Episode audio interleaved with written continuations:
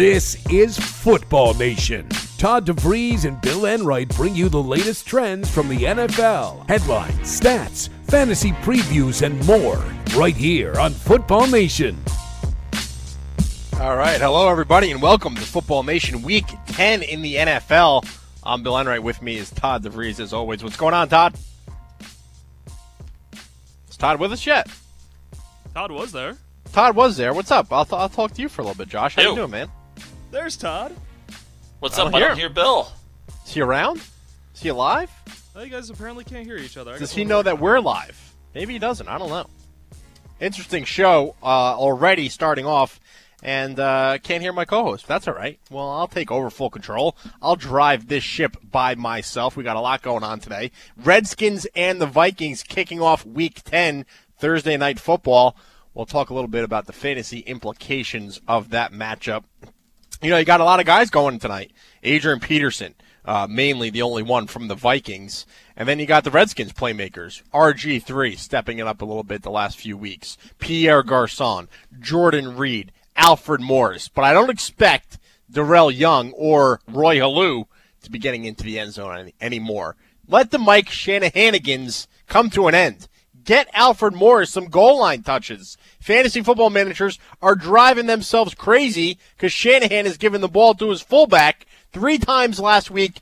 Darrel Young was the beneficiary of touchdowns, and then a couple weeks ago it was Roy Helu who had the three touchdowns. So let's get Alfred Morris uh, the ball a little bit more inside the five yard line. We'd like to see him score some touchdowns. Uh, we'll jump into the Richie Incognito drama, the Jonathan Martin uh, bullying scandal that's happening down there in Miami. We're not going to uh, spend too much time on it because, let's be honest, by now it's a little bit played out, and there hasn't been any uh, new news regarding what's happening down there in Miami. Uh, some major injury news uh, for the Green Bay Packers. Aaron Rodgers likely out four to six weeks. That's going to hurt. Um, you know, the thing about Rodgers is he has so many playmakers around him with Jordy Nelson, James Jones, uh, Eddie Lacy, Jarrett Boykin was getting it done for a little bit. But without Aaron Rodgers under center, I'm a little bit concerned about some of the fantasy football uh, opportunities for some of those Green Bay Packers playmakers. And I just got to note that Todd is waiting for me to shut up for him to jump in and talk. What's up, Todd? Not much, man. I'm doing well. Uh, yeah, just a little bit of a problem for the Packers without Aaron Rodgers, fantasy wise. Just a little bit. Now, uh, we'll jump back to the Thursday night game in a second, but since we're talking about the Packers, Todd, you know, kind of everyone really thought the Packers would run away with this division. If you remember back to earlier in the season, I said the Lions would win the NFC North. Obviously, it, it looks much better in my favor now that Rodgers is out. But what do we think about the Packers going forward? Are they still a playoff contender without uh, their superstar quarterback? Well, sure, they're still a contender. I mean, um, You think so? I don't. well, uh, Super Bowl, playoff or Super Bowl? I'm sorry. I was Playoff, thinking playoff. playoff, playoff. You think they're out of the playoffs? Yep, I You really this do. is it? four to six weeks for an injury. We're in week 10. So that means he would have to come back by week maybe 15 or week 16. I think they're done. Huh. I mean, do you want to go through their schedule? I mean, Yes, I do. I'm actually show. trying to pull it up right now. Okay. Uh, Green Bay Packers, we, we saw them lose to the Chicago Bears uh, uh, this a couple days ago on Monday Night Football. All right, so All right. now they have uh, some easy matchups against the NFC East. that's They that's played- my point. Is that they've got the the schedule's favorable. It is. They play the Eagles, the Giants, the Vikings, and the Lions in the next four games. That that takes them through their November schedule. Then they take on the Falcons, Cowboys, Steelers, and Bears again for the. Uh, they play against the Chicago Bears to finish off the season in week. Is there any game that you just mentioned that is a surefire loss? Uh, the Lions, the Cowboys, and uh, and we'll, we'll see about that last game against the Bears. So that's at least two surefire losses. They might be able. They might lose to the Falcons. I I mean, doubt if they. Aaron Rodgers is back for the Atlanta game, if he's back in four weeks, then he's he's back for their last four games. Well, we don't know if he's going to be healthy uh, when he comes back right Oh, away. I'm just saying, he could be. All right. So what's their record right now? Five and they are five and three. If they lose to the Vikings, what about if they lose this weekend to the Eagles? Uh, that would be bad. So that would bring them to five and four. They're playing at New York. What about if they lose to the Giants? They were five and five. I think they beat the Vikings even with Seneca Wallace, six and five. I think they lose to the Lions, they're six and six. Let's see if they can get through November with a six and six record. If they can, and Rodgers comes back December eighth against the Falcons, then things are looking up. I think they can beat Atlanta with Rodgers. So I think, think, they they're can gonna beat. they're gonna go one and three in the next four games? Yep. Nah, I don't know, man. nah. I think they I don't can know. get through. I think they can get through two and two. Well, they'd have to get two and two in order to stay alive. Two and two, then would- they're seven and five, Right. and then they, you know, I mean, Pittsburgh stinks, Atlanta stinks. Yeah. Cowboys Um, and the Bears Dallas are is- tough. Yeah, those are tough. I agree. I, am both on the road. I hear you, man. I I can see them finishing eight and eight this year and missing the playoffs. Well, here's This the is thing. a, this is a huge. Their defense is not good, I know. and their offense was carrying them. And Seneca Wallace, listen, I understand he wasn't expecting to start, and he'll have more time to prepare with the first team. But that being said, he, he looked the- awful, and I I don't know if they can move the ball without Aaron Rodgers, other than just handing the ball off to Eddie Lacy. Well, you could be right on this. The more I'm looking at it, because here's the deal, Bill. Forget about just the Packers and their own issues, right? Mm-hmm. Getting to nine or ten wins without Aaron Rodgers for the most majority of the rest of the season. Yeah, The team they got to worry about is the Panthers, right? for the wild card spot. Yeah, the Panthers are red hot right now, and we talked about it last week, Bill. No one's talking about the Panthers. No, They're playing really well. They are five and three right now. If the playoffs were to begin today, they're in. Panthers Where- are where- in. where are you Bears looking and at Packers this? are out. where are you look? Are you, you looking at a playoff uh, breakdown anywhere? I can I can join you with. ESPN.com. All right. Go to complete standings, playoff Yeah. standings, and then it gives you the gives you the breakdown. They, so right now the Panthers would win the tiebreaker over over Chicago and Green Bay Right. Right. at the very this very moment. So you'd have Seattle, New Orleans, Detroit, Dallas, San Fran, and Carolina in.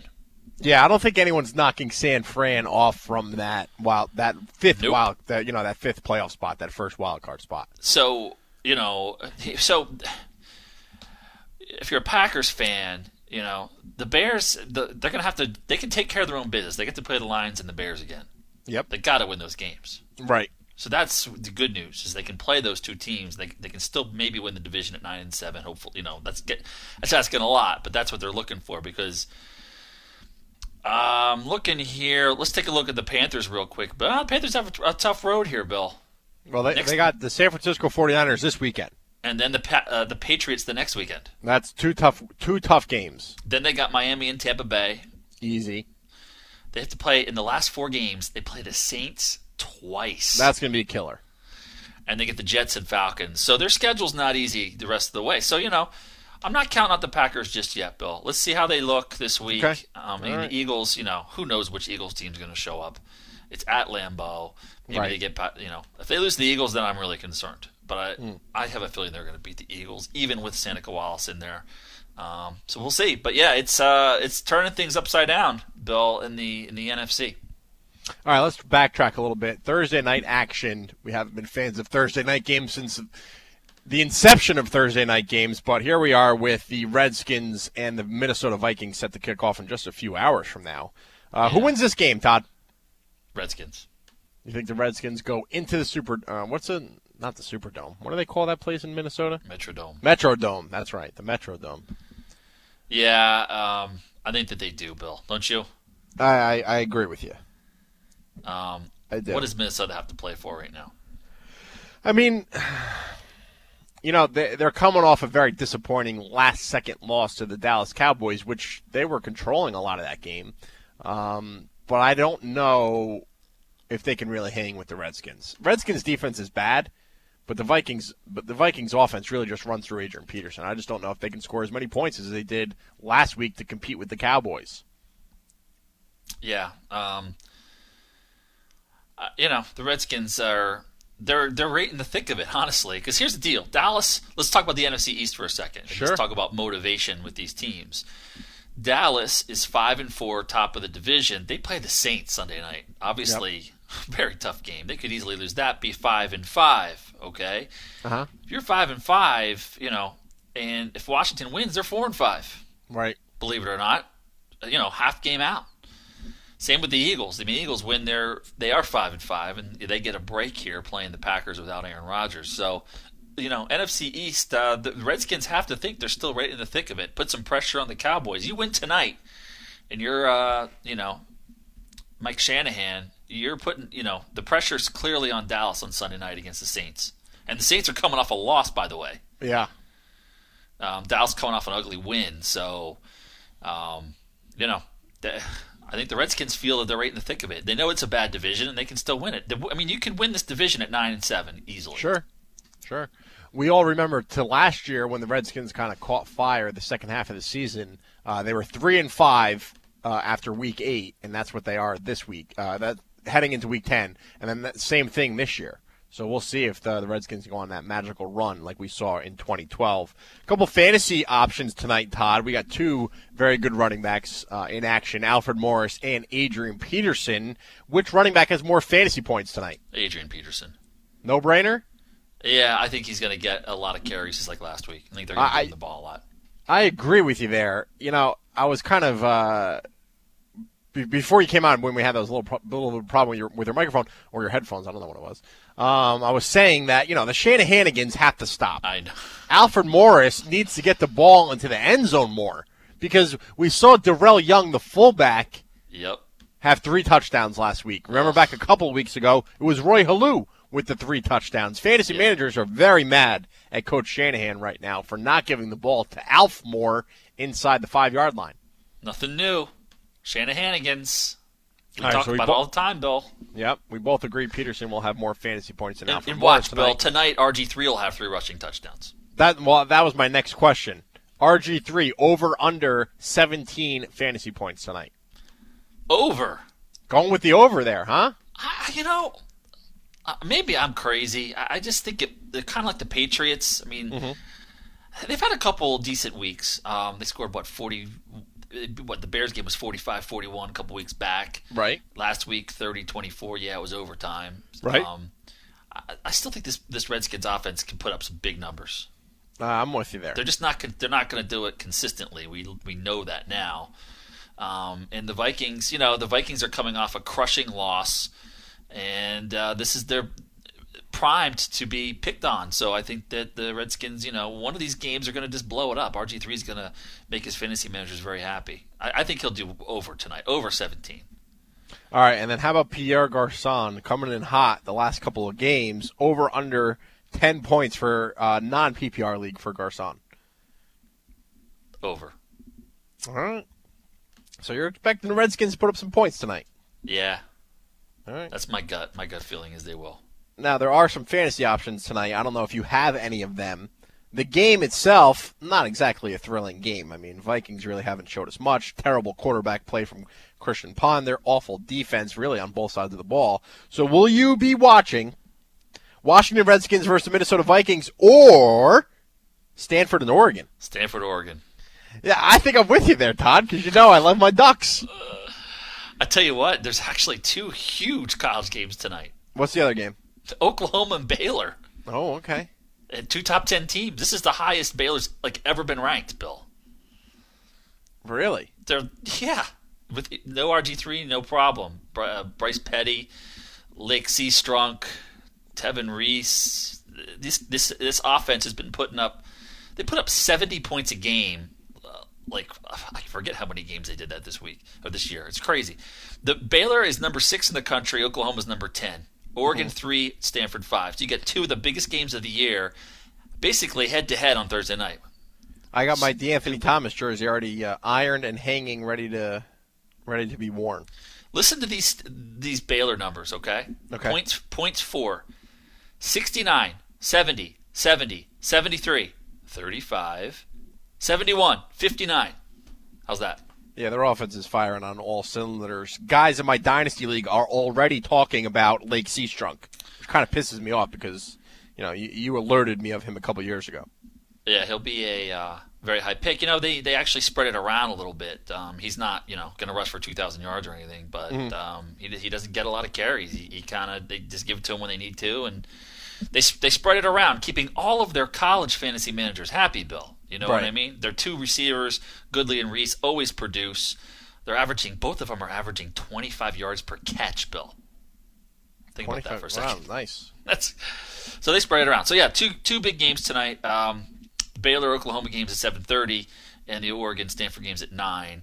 Um, for for national title ramifications, obviously the Oregon game's a little bit bigger. But hey, if, if Baylor can keep on winning, you never know. They're undefeated, man. So big stuff, man. And um, I will be rooting for the Ducks like you, Bill. I'd like to see the Ducks finally get a shot in the national title game. It's been a couple years. If you remember, Yeah. they lost to Cam Newton Right. in a close one, and I'd like to see them in there more than uh, you know Ohio State, even Florida State. I'd like to see Oregon. Uh, who cares? Oregon against any of these guys. Just put Oregon right. in there, please. Do you are you familiar with the Tilted Kilt franchise? Do you have any of those sports bars by you? I'm familiar. I've never been to one, but I, I've heard of them. Well, one just opened up like basically around the sh- like a, uh, less than a mile away, and they have 45 TVs, and they're all like at least 40 inches or more HD action. So I'm going there tonight with a group of guys, and they better have all three of those games. I don't want to see any NBA. I don't want to see any NHL. This is football nation, all right? I want the Oregon and Stanford game, and I want the Oklahoma and Baylor game, and then occasionally I'll look over and I'll watch the Redskins and the Vikings game. But I want all three of those football games dominating all the TVs in my section. They should. It's, it's a big night, man. I, I think for college, it's a shame. I think that these games are on Thursday night. I think it's stupid. Um, you know, Why is it more reserved for Saturday's action? Yeah, I mean, Bill, these are how often do you get two top ten teams playing each other? No, not very Not often. very, especially this year. It hasn't happened very often, and now you get two of them in one night, and it's Thursday.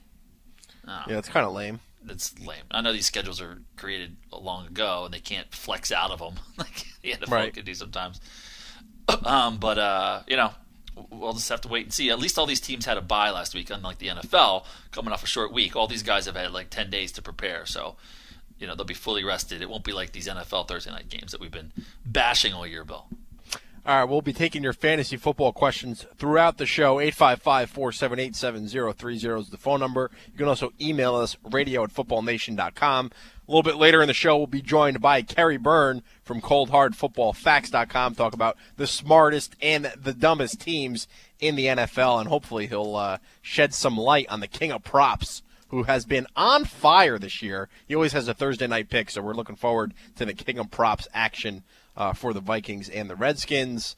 Uh, we'll also reveal our best buy and overpriced players for our contest at DraftKings.com. Todd, the contest is back for Week 10. Last week we kind of changed the format a little bit, uh, but the contest, 50 person contest, is back for Week 10. So you have to uh, enter to compete against uh, myself and Todd and the rest of our uh, members and, and listeners at Football Nation and FFChamps.com. I'm excited for, for the Week 10 contest. Yeah, it's um, you know, last week was a little little bit of a downer when you set up your rosters on DraftKings because, you know, we had so many good teams on bye. Yeah, it was tough. When the Broncos are out and the Lions are out, seriously, just those two teams alone, that's a real bummer. And it's funny because we, we kind of talked about it on Tuesday show. There was a lot of scoring this past week. Well, that's what I'm saying. Is I'll be honest, going into last week, I wasn't I wasn't as fired up for DraftKings because I, I was like, ah, you know, we we counted them out. Bill, 22 viable fantasy starters were out. However, the fantasy gods did reward us because those that did play produced. You Yep. know, Yep. um, the stars came out. They the stars were shining bright on Sunday, and uh, it was all good. But I'm I'm more pumped up this week, Bill, because uh, I just I'll, I'll be honest. I, I love putting Broncos and, and Lions in my in my roster.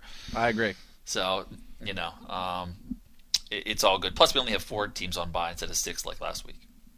All right, what do you say we jump over to the phone lines, help some people set their lineups for Week 10, and then we'll get into the Week 10 matchups in a little bit. We'll go first to Matt in Chicago as a tight end question. What's up, Matt? Yeah, guys, I got a question. Uh, for non PPR, I need to choose between uh, Jordan Reed and Julius Thomas, and Reed hasn't done a whole lot the past couple games.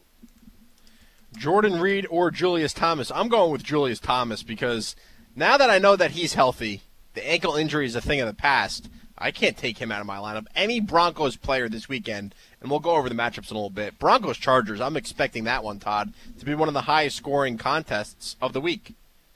Yeah, um, I agree. You got to go with Orange Julius as long as he's healthy. Bill, you nailed it. Uh, you got to put him in. It's a no-brainer. I do like Jordan Reed. Um, I just don't think he's up there in that upper echelon quite yet. Uh, yeah, I agree with that. Um, I I think mean, I'm starting Jordan Reed in in one league. He's in my PPR league. I, he's my guy, right. so I'm rooting for him, and I think he'll do fine. But if it's him or Orange Julius, I'm going with Orange Julius. Matt, appreciate the phone call. Let's move over to Padre. Paul has a question about his running back. What's up, Padre? Oh, not too much. Uh, just uh, looking for some uh, advice from uh, the wise state.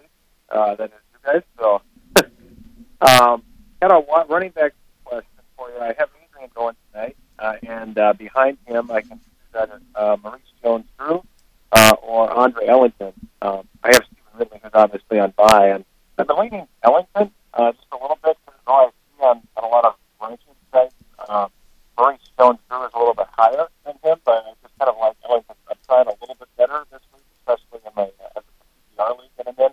Uh, where would you rank uh, MJD and Ellington? Those are coming games. They're very close this week. I have Ellington at 24, MJD at 21. Keep in mind, Zac Stacy ran all over the Tennessee Titan uh, defense last week. 130 yards. He caught a lot of passes. He scored two touchdowns. MJD's coming off a bye. I think he's as healthy as he will be at this point in the season. I'm liking that matchup for Maurice Jones-Drew against the Titans. Uh, Andre Ellington versus Houston scares me a little bit. Even though the Texans are losing games, their defense is still pretty good. And if it wasn't for uh, you know a second half comeback to Andrew Luck and T.Y. Hilton, I think more people would be on the Titans, uh, the Texans bandwagon this week than uh, than normal because they have been losing so many games. But uh, I'm a little bit worried about Ellington getting as many carries or as many targets as possible this weekend compared to MJD. Uh, I think you're going with Jones Drew. Okay, great. And then, uh, do you have time for one more quick question? Absolutely. Anything for you, Padre? Um, just uh, kind of a philosophical, uh, philosophy question on the daily um, fantasy games, which are, are kind of fun. Um, you um, like to kind of when you're looking at your bankroll or you know where to spend on a team, um, you like to kind of focus what what is the what, like your primary position? Because initially, when I got into it, I was kind of getting a middle of the road quarterback like I was in my regular fantasy, and then building up at like marquee running back, um, and then a wide receiver. Um, I guess what what is the most important position that you think when you're going in for for best performance? Do you want to get a are you going to pay for a, a Peyton Manning, or would you rather put that money into like an Adrian Peterson or a Megatron, and then just have average people around that, or would you like to maybe get more um, pretty good guys at other positions? You know, like last week I went heavily on Eddie Lacy and Le'Veon Bell, Right. uh, but then you know I, I went also big Dez Bryant, who kind of was kind of a bust for me last only a- Sure, sure. You know the thing Uh, about no, the thing about daily fantasy is you always want players that are that are going to be explosive. So a guy like Peyton Manning, yeah, he, he's going to be uh, uh, probably the number one quarterback every single week this year, but he comes at a price of eleven thousand bucks. That's a lot of money when you have to spend, uh, you know, for eight other positions. So what I try to do, I try to find one of those quarterbacks. For example, I'll get to my best buy quarterbacks a little bit later, probably in the next segment. But I like Philip Rivers this weekend. Eighty-three hundred dollars. He'll probably get you three to four touchdowns. He's going to get you over three hundred yards. So I try to find a player that not only is a good value, but is going to produce at a high level, something like what Peyton Manning can do, but obviously not necessarily at that big asking price. And your second question was, do I ever follow? Uh, do I ever go into it thinking of uh, one or two positions that I really need to hit a home run on? Not the case in this situation because unlike uh, your redraft leagues, your, your typical fantasy football leagues, in daily, you really need boom players every week. So I'm not looking at just running backs and saying, oh, well, who's going to have breakout games? Or I'm not looking at tight ends and, and saying who's going to have a big game. I need all my players to have big games. Whereas in the redraft league, yeah, your running backs can carry you more often than not. They're going to be your highest point scorers. More often than not, they can they can help get you wins each and every week. Not the case in daily fantasy. You need everyone to fire on all cylinders. yeah, sometimes I just look at matchups too, and I'll try to, you know, hit like a guy that seems to really have a breakout potential. But you know, like three weeks ago was Nick Foles, but I didn't pick him last week. I picked him when he dropped the on me on uh, in Dallas. But Right. Right. Yeah, All Padre right, Paul, well, make sure. for the uh, pre- uh, appreciate the phone call. Make sure you listen to the next segment because we are going to reveal our best buy and overpriced players for DraftKings.com. Uh, Todd, what do you say we take one more caller? We got Ali in Florida. What's going on, Ali? Hey guys, how's it going? Going great, man. Finally, someone with a good phone connection. it's tough sometimes.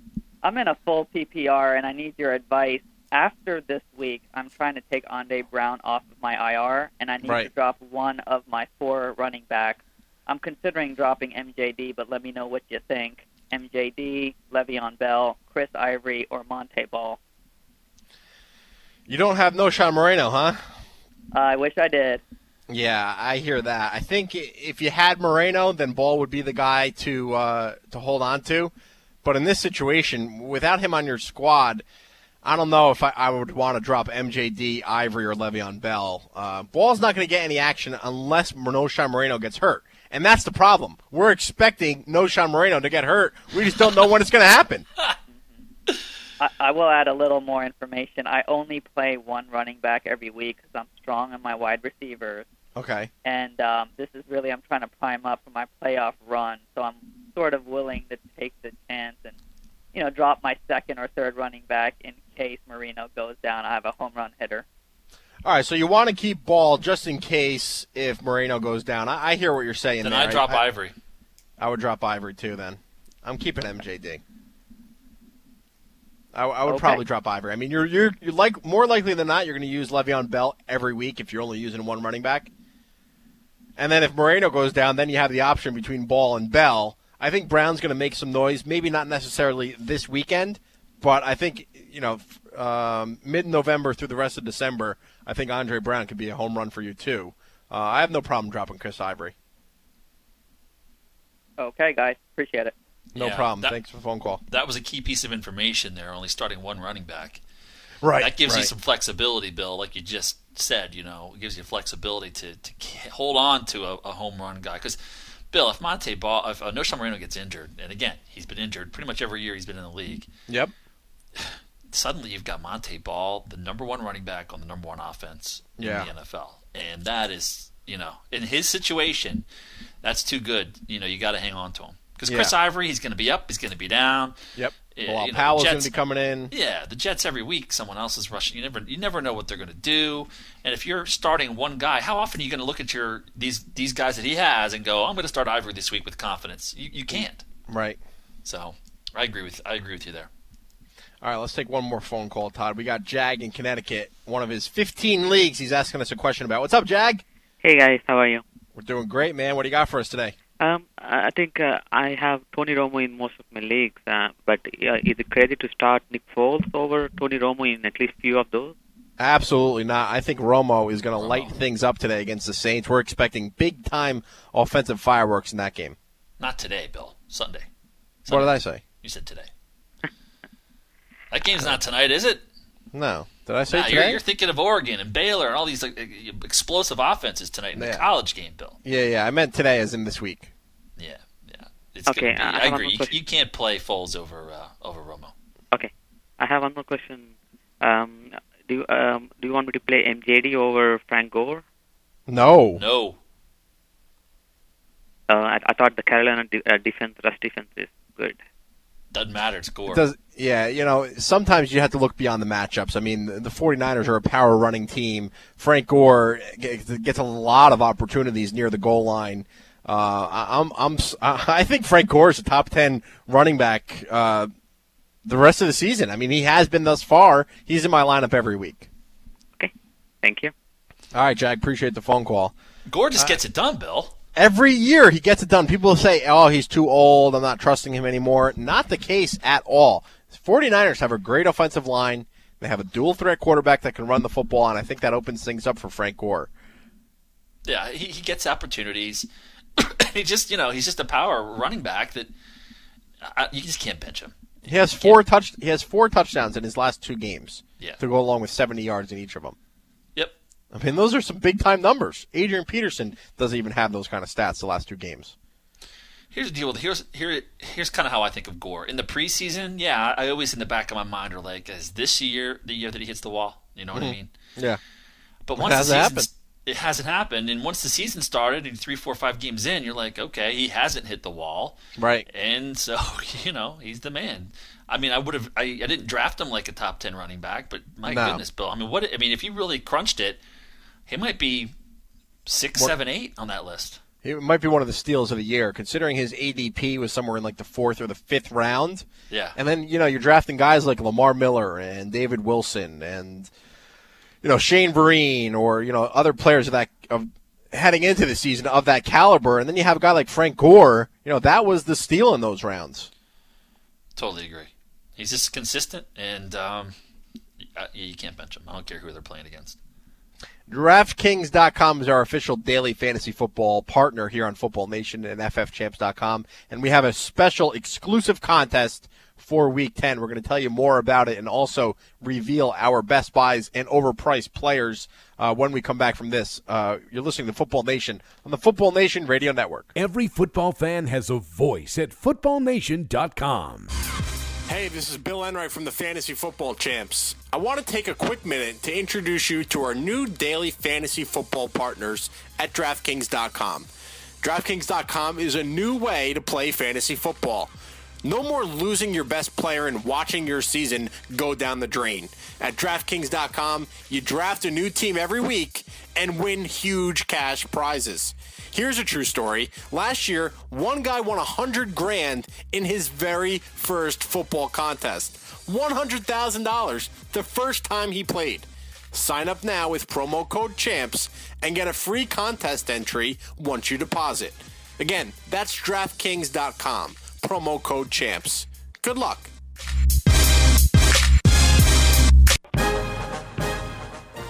ColdHardFootballFacts.com Insider will change the way you look at the game of pro football with our groundbreaking quality stats. These are stats that have direct correlation to winning football games. The proof is in our performance at Cold Hard Football Facts Insider. We analyze every team and pick every game every week, straight up and against the spread. Cold Hard Football Facts Insiders have gone 500 or better against the spread in an incredible 72% of weeks since the start of the 2009 season. Visit coldhardfootballfacts.com, click CHFF Insider, and uncover the statistical secrets that separate winners from losers in NFL games. The proof is in our performance. Become a Cold Hard Football Facts Insider today at coldhardfootballfacts.com. You know who wasn't surprised when the likes of Colin Kaepernick, Alfred Morris, Doug Martin, and RG3 took the NFL by storm last fall? The guys at collegefootballgeek.com. That's who. CollegeFootballGeek.com has been the nation's premier college fantasy football strategy and advice site since 2008. We're in the business of identifying fantasy gold at the college level. At collegefootballgeek.com, you can run mock drafts against the mighty CFG computer, customize your own fantasy cheat sheets, tap into our experts for advice, and keep up with the latest player news for all 124 schools. And the best part, it's free to subscribe. So whether you want to dominate your college fantasy football league, or if you simply want to get an edge on your NFL fantasy leagues by identifying tomorrow's fantasy stars today, check out collegefootballgeek.com.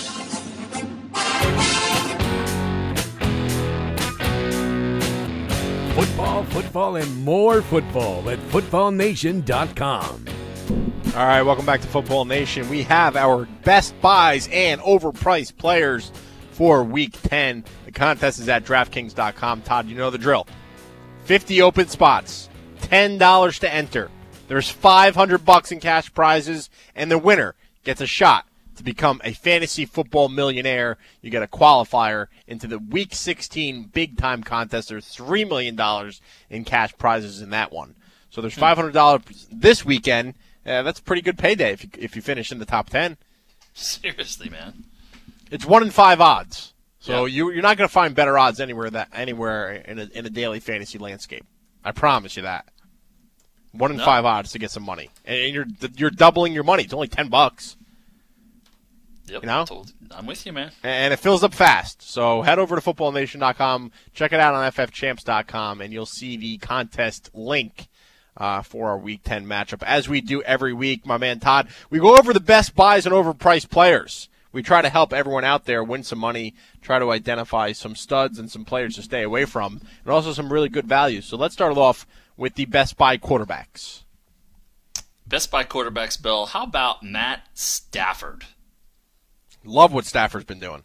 8300 bucks, you know, a big name QB and you're getting him for you know, it's not uh, a bargain basement price, of course, because it is Nope. Matt Stafford, but 8300 bucks. Same thing with Philip Rivers against the Broncos. They're going to have to put up a lot of points to keep pace with Peyton Manning. I love this pick, Bill. $8300. I think it's worth the investment to spend a little bit more for a guy like Philip Rivers because he's going to be throwing it all over the place. Next best buy quarterback on the list. How about Eli Elite? Bill, Eli Elite. Eli Manning against the Raiders, seventy-seven hundred dollars. Why do you like Eli so much this week?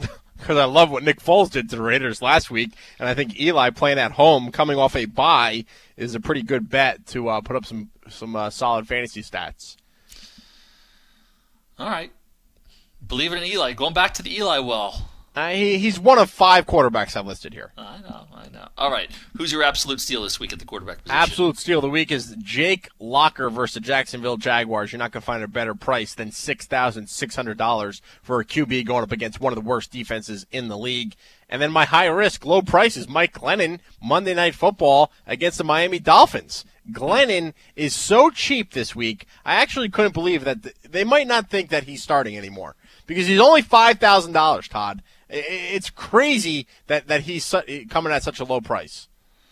Yeah, I mean that's that's the lowest price there is. And to put to put things into perspective here, I really like Stafford and Rivers.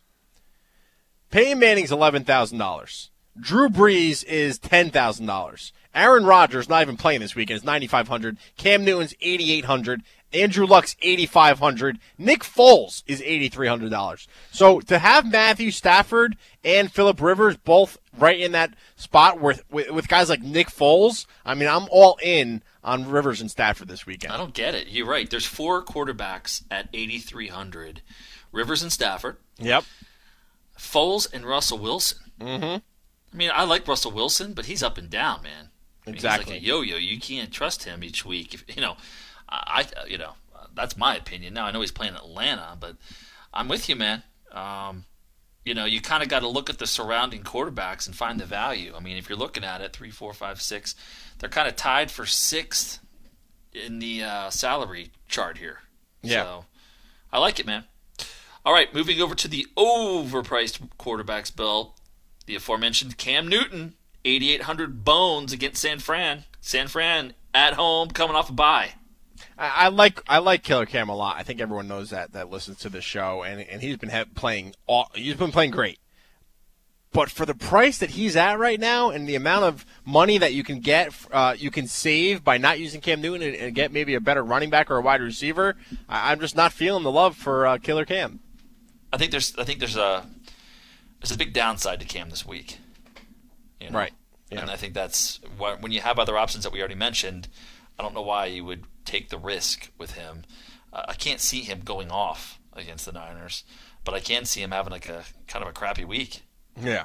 You know, we talked about the, the Carolina being on fire, but this is a this is a tough spot for them on the road, traveling across the country. Again, San Fran coming off a bye at home, so I'm with you on that one. Um, how about the aforementioned Nick Foles, eighty three hundred dollars? Bill, DraftKings sometimes they're slow to adjust their salaries based upon performance. Here they're Yeah. not. They're like overly quick. They are, and listen, Nick Foles is not going to have seven touchdowns ever again in his career. Uh, he's not going to have maybe five touchdowns in one game ever again. Maybe he gets four, maybe he gets three, but let's not go crazy using Nick Foles, plugging him in, thinking he's the next coming of uh, Joe Montana. Yeah, another guy, Matt Ryan, big name, with a pretty, yeah, kind of a big salary bill, seventy two hundred dollars. Um, Playing There's against much- Seattle. yeah, he's playing against Seattle, and Matt Ryan's been, you know, he's having a rough year. Let's be honest. He's, he's all of his weapons are injured, and he's just very inconsistent, and he looks very ordinary right now. I wouldn't be looking at him uh, for seventy two hundred dollars either. In the first four games of the year, he only had three interceptions. In his last two games, he's had seven. Stay away from Matt Ryan. Yeah, I totally agree. The other, uh, the last guy on the overpriced quarterbacks list is Ryan Tannehill, sixty five hundred dollars. Bill, uh, Tannehill's up against Tampa Bay on Monday night. You're not liking him, huh? Maybe it's because he has no offensive lineman left. Is His entire left side of his offensive line, or whatever, his right side, uh, they're gone. They're not in action. They're, they're starting backups this weekend. I think Tannehill's going to get eaten up. His ba- his O line was bad to begin with, and now you take away two starters. Ridiculous. Get Tannehill out of your redraft leagues. Get him off your uh, DraftKings league. I'm not using him the rest of the year. Uh, yeah. So you think the Schiano man gets the win, their first Yes, win? I on do. Night? I do, I- actually. I kind of, I'm kind of feeling that too. Yep. All right, you're moving over to the running backs, Bill. The best buys. Let's go through the three best buys. How about Reggie Bush, seventy-one hundred dollars against the Bears? Danny Woodhead, remember this is a PPR format, against the Broncos, fifty-six hundred dollars, and Pierre Thomas versus the Cowboys, fifty-two hundred dollars. What do you think, Bill? What what uh, what brings these names out of the uh, flock for you this week? Right, well, for starters, I absolutely love Reggie Bush this weekend. You look at what the Chicago Bears have given up to running backs the last three weeks 123 yards, two touchdowns to Brandon Jacobs, 136 yards, and three touchdowns to Alfred Morris and uh, Roy Helu. And then last weekend, 190 yards and two TDs uh, to Eddie Lacy and company up there in Green Bay. So that's two, five, and two, two, three, and two, which is uh, seven touchdowns in the last three games. All over 100 rushing yards. Love what Reggie Bush can do. Don't be scared of the Chicago Bears defense. Yeah, totally agree. And then Danny Woodhead, Bill. I mean, you got to figure the Chargers are going to be, you know, like we said before with Philip Rivers, they're going to be passing it a lot, trying to keep up with the Broncos. And Yep. uh, PPR format. I mean, Danny Woodhead stands to catch six, seven, eight balls on Sunday.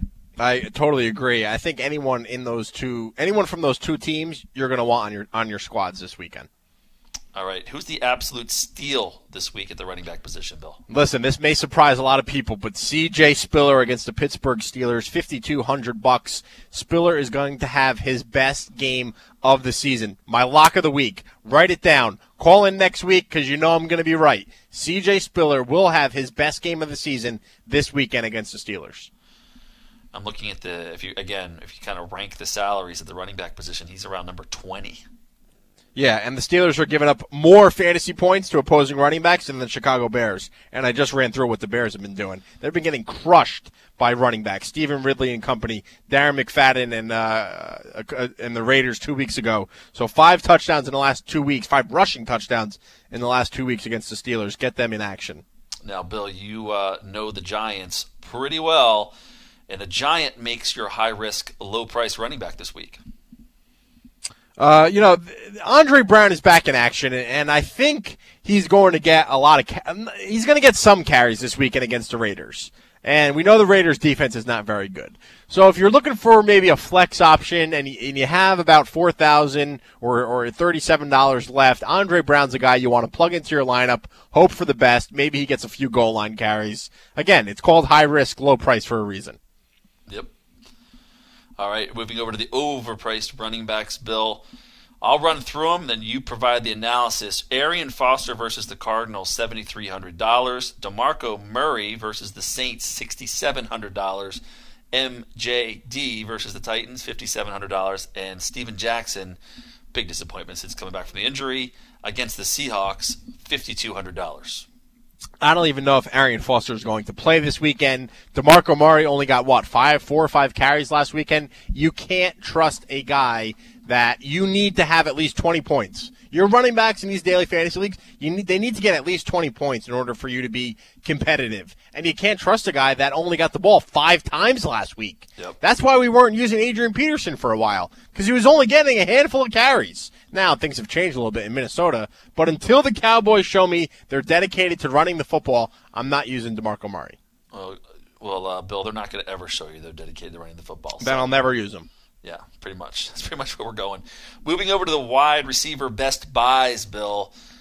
How about anybody on the Broncos? Yeah, I mean it's like this every week, Todd. Demaryius Thomas, Wes Welker, Eric Decker, they all have a price range in between 7400 and 7100. It's a full point PPR.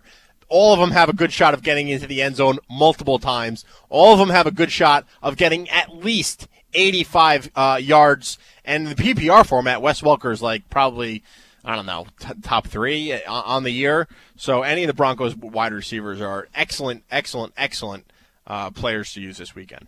Yeah, totally agree. And I think, uh, how would you rank the three of them? I would probably go Welker one, Thomas two, Decker three.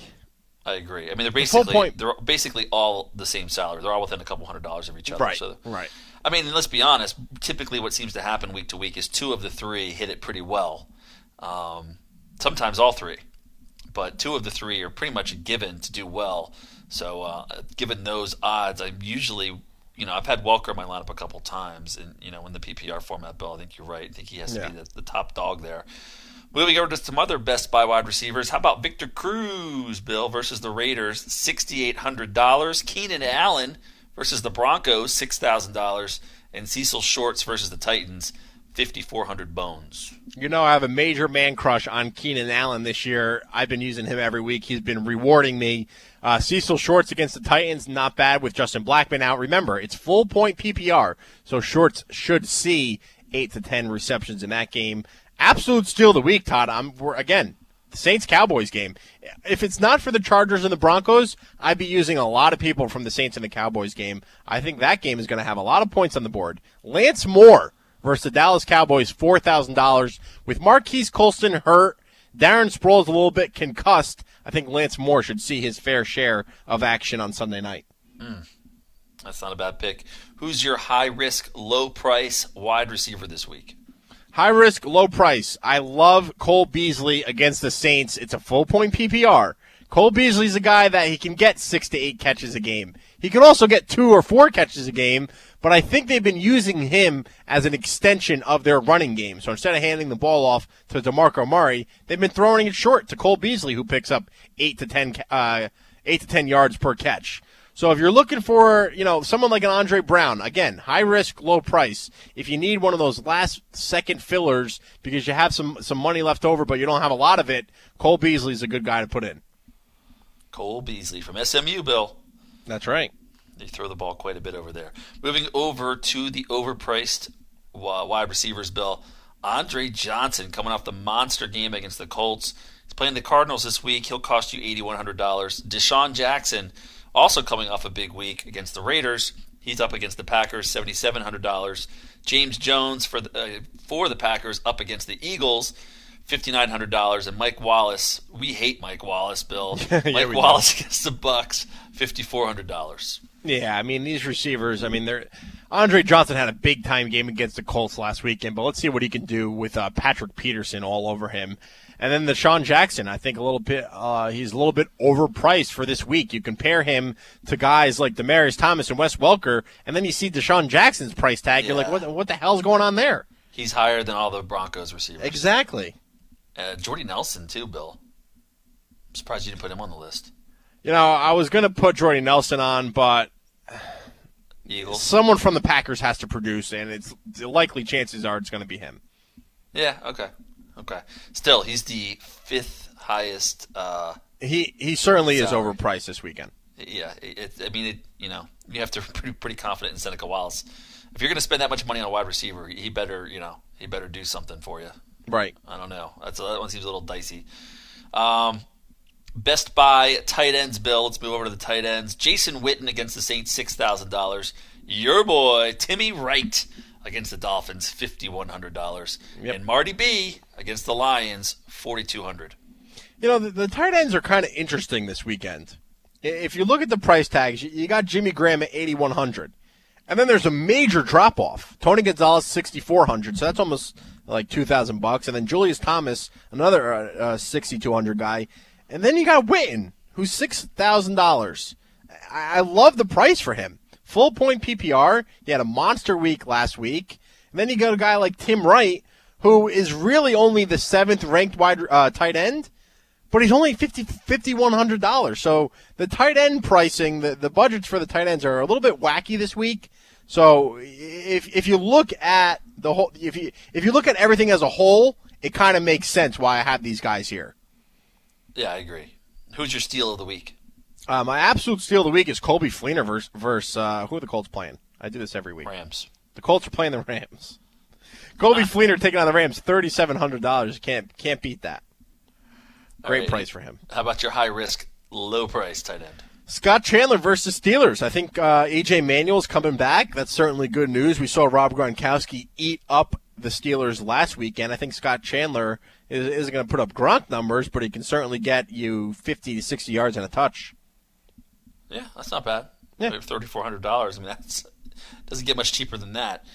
How about the overpriced tight ends, Bill? Tony Gonzalez against the Seahawks, sixty four hundred dollars. Charles Clay against the Bucs, forty three hundred bucks, and Brandon Pettigrew versus. What did you write down here? Uh, the Beards. Brandon, this is what I'm dealing with, folks. Brandon Pettigrew. I, half the time, I think when you when you do this outline, Bill, you do this to try to throw me. So Brandon Pettigrew versus the Beards, thirty eight hundred dollars.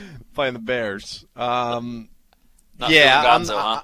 I'm st- Gonzo's just. I mean, such a shame because he w- he would have been so good if Roddy White and Julio Jones were still around. But since they're not, gotta get rid of them. All right, moving over to the best defenses, Bill. Who do you like this week? All right, the defenses are a little bit tough. You know, the Chiefs are on a bye. There are there isn't like a blatant, glaring matchup where you have a really great defense going up against a really crappy offense. I think maybe the best one that we have this weekend is the Titans versus the Jaguars. Tennessee, not that bad on D. Uh, they're playing against the Jaguars, who we know is terrible. Four thousand dollars. I do like the 49ers versus the Panthers, forty nine hundred bucks. Broncos and the Chargers. You know, the, the Broncos get after the quarterback, and, and Philip Rivers a little bit prone to throwing some interceptions, so thirty nine hundred dollars for them. But how about the Giants versus the Raiders? Thirty two hundred dollars. Lately, the Giants' defense has been coming on strong. For thirty two hundred bucks, you're not expecting a whole lot, but you're not spending a whole lot either. Yeah, I agree. I mean, I think the one I like from this is um, I think the Titans are a pretty good value play this week. Yeah. Four thousand bucks. Got the Jags. Like you said, there's not there's not that huge mismatch that is a no brainer that you're going to spend a little bit more for, but you know you're going to get something in return for it. Right. We don't really have that this week, so four, five, six, seven. The Titans are the eighth most expensive defense this week, and that seems about right. And they're at home. You know, Yeah. they're at home against the Jags. Uh, I like that. I like that play. Okay. All right, so that kind of wraps up our Best Buy and overpriced list for contest, Week 10 contest at DraftKings.com. If you have a question or if you have an email, uh, if you have a question, you can call us or email us. We'll try to help you set your lineups, 855 478 7030. You can also email us radio at footballnation.com. We're going to take a quick break. Your phone calls and emails coming up next on Football Nation. Headlines, stats, fantasy previews, and more right here on Football Nation. Win your fantasy league and your trophy too. It's FF Champs, FF Champs for you. News, advice, rankings, and expert advice too. FF Champs is for you. FFChamps.com, ensuring you win from draft to playoffs. FFChamps.com, extraordinary results for fantasy football dominance. FootballNation.com is all football all the time. It's a one stop shop for die-hard football fans to get their football fix. NFL, college football, fantasy football, news, analysis, videos, articles, and podcasts. You'll find it all on FootballNation.com. It's a great place to interact with thousands of hardcore, passionate NFL, college, and fantasy football fans. Want to get in the game? The Football Nation community gives hardcore fans the power to share their opinions, views, passions, photos, gripes, stats, or analysis. FN has the biggest network of user contributors dedicated solely to covering football. Join our team today and instantly launch your own team, player, or fantasy football column or blog. Build your own personal brand and following with your Football Nation portfolio of content. If you love football, you belong on footballnation.com. Simply sign up for free at footballnation.com and become a citizen of Football Nation today. You know who wasn't surprised when the likes of Colin Kaepernick, Alfred Morris, Doug Martin, and RG3 took the NFL by storm last fall? The guys at collegefootballgeek.com. That's who. CollegeFootballGeek.com has been the nation's premier college fantasy football strategy and advice site since 2008. We're in the business of identifying fantasy gold at the college level. At collegefootballgeek.com, you can run mock drafts against the mighty CFG computer, customize your own fantasy cheat sheets, tap into our experts for advice, and keep up with the latest player news for all 124 schools. And the best part, it's free to subscribe. So whether you want to dominate your college fantasy football league, or if you simply want to get an edge on your NFL fantasy leagues by identifying tomorrow's fantasy stars today, check out collegefootballgeek.com. Hey, this is Bill Enright from the Fantasy Football Champs. I want to take a quick minute to introduce you to our new daily fantasy football partners at DraftKings.com. DraftKings.com is a new way to play fantasy football. No more losing your best player and watching your season go down the drain. At DraftKings.com, you draft a new team every week and win huge cash prizes. Here's a true story. Last year, one guy won 100 grand in his very first football contest. $100,000 the first time he played. Sign up now with promo code CHAMPS and get a free contest entry once you deposit. Again, that's DraftKings.com. Promo code CHAMPS. Good luck.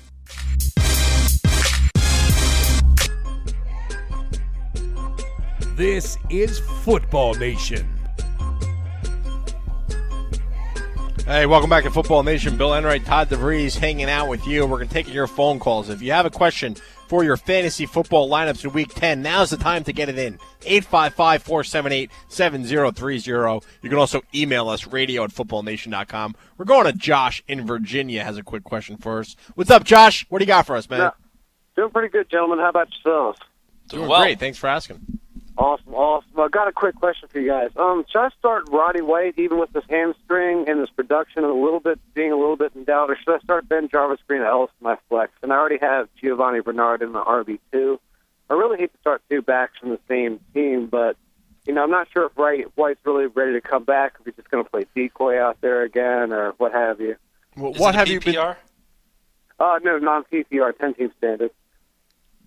What have you been doing in your flex option before Roddy White? You know, before Roddy White was coming back. Uh, really, I had Josh Gordon in there in my flex, but he's on the bye this week.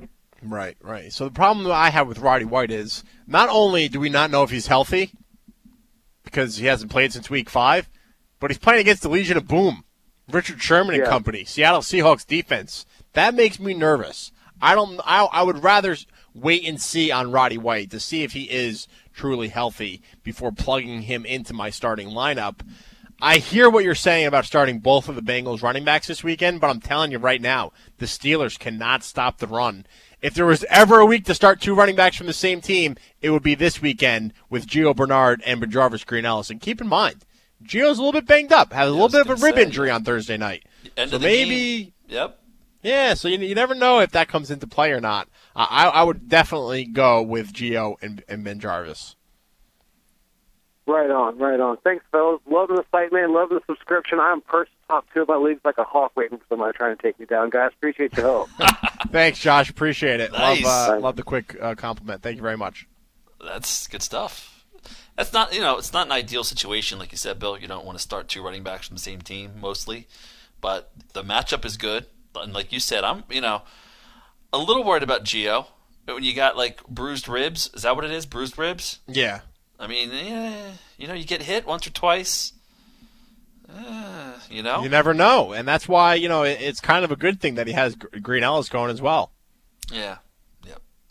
You want to tackle some emails, Bill? I do want to tackle some emails. Radio at footballnation.com is our email address. We're going to get to those uh, right now. By the way, Kerry Byrne from coldhardfootballfacts.com. He'll be calling us in just a little bit, but I, I think you're right, Todd. Let's get to some emails. All right. The first one I have was sent yesterday, Bill. See, I Early bird. totally, I totally ignored that one because there's no way that with the amount of emails that we get, was I able to track that down the next day. So God bless your heart for paying attention to where that email, when it was sent in, by who, because I totally ignored it, totally lost it. It's gone from my inbox. I'm not ignoring you, Ian. It's from Ian, Bill. Two questions. Full point PPR.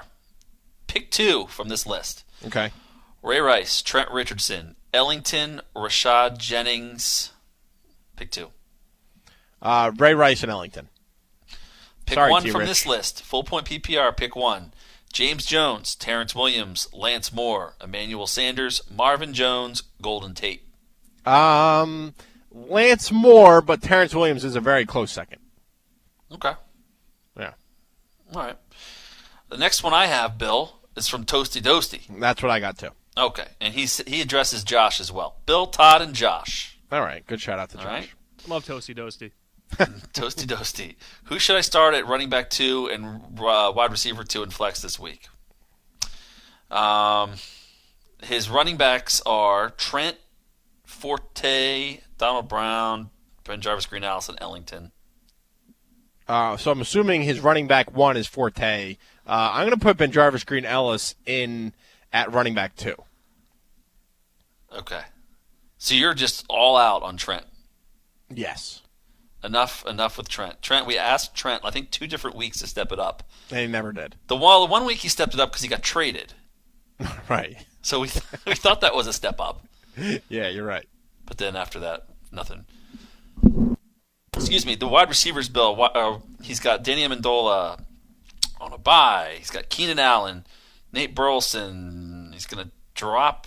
What did he say? He's gonna drop Boykin for Marques Colston. Yeah. Okay.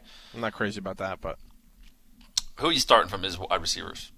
uh, so I'm, I'm I'm assuming that Keenan Allen is his wide receiver one this week, right? It doesn't. It looks that way. I mean, Cobb's out. Amendola's uh, on a bye. Nate Burleson's not back yet. Mario Manningham's not playing. It looks like it's between Nate. It looks like it's between Keenan Allen, who's his wide receiver one, and then he's got Jared Boykin, Chris Durham, or he's going to pick up Marques Colston. I wouldn't start any of those guys. This is a terrible lineup.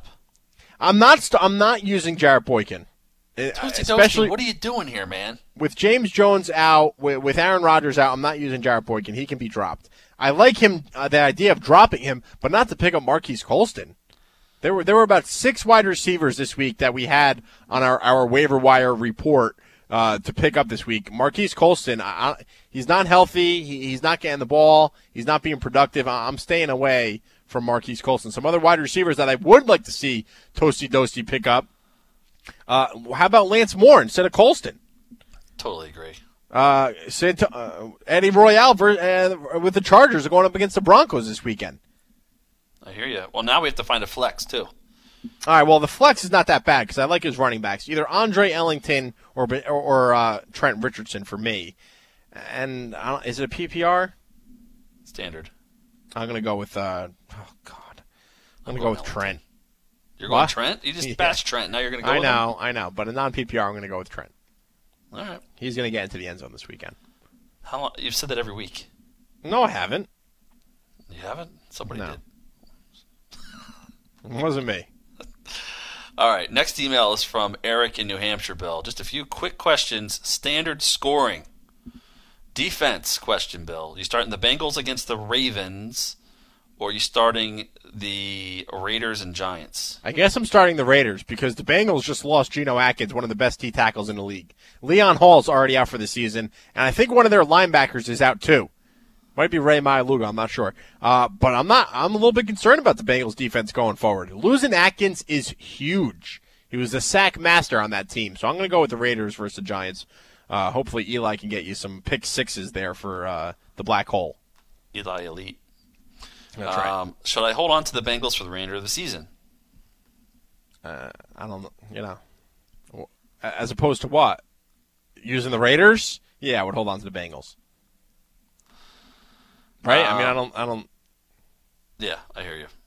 Should I hold on to Bilal Powell? Uh, again, in in in favor of who? Who who are you picking up? Are you picking up, uh, you know, Benny Cunningham from the Raiders, from the Rams? Are you going with Anthony Dixon from the 49ers? Or are you going with, you know, maybe Andre Brown or uh, Shonn Greene? It totally depends on who, who you're dropping them for. All right, this is a question for next week, Bill. Oh my God! He's got Who, Jason who on is this? We, we gotta we gotta alert Eric that uh, he might be in the bottom five of emails from all time. Well, this is okay because he's thinking ahead. He's got Jason Witten on bye. He wants to find a tight end. He has Tim Wright. Do you like Tim Wright against the Falcons next week? I think that's a pretty good matchup. Yes, I do. Yes. Yes, I do. I mean, there's not much else out there. Delaney Walker, no. Brandon Myers, Oh, no. no, no, no, no. Tim Yeah, Wright. Tim At Wright. least, all right. That he he followed up with. uh, He say he totally redeemed himself with that last question. Okay, very good. All right. Uh, next question. Oh my God, it's a book. Mike D has written us a book. Do you want me to read it? I don't even know where. He, oh God.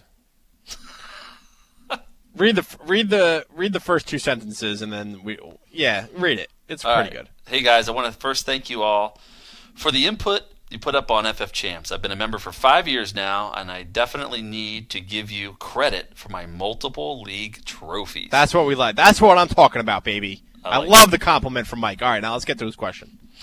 Um, the other members of my league are so desperate to figure out my fantasy secret that I actually had to set up Yeah. a password protected folder with your website linked to it.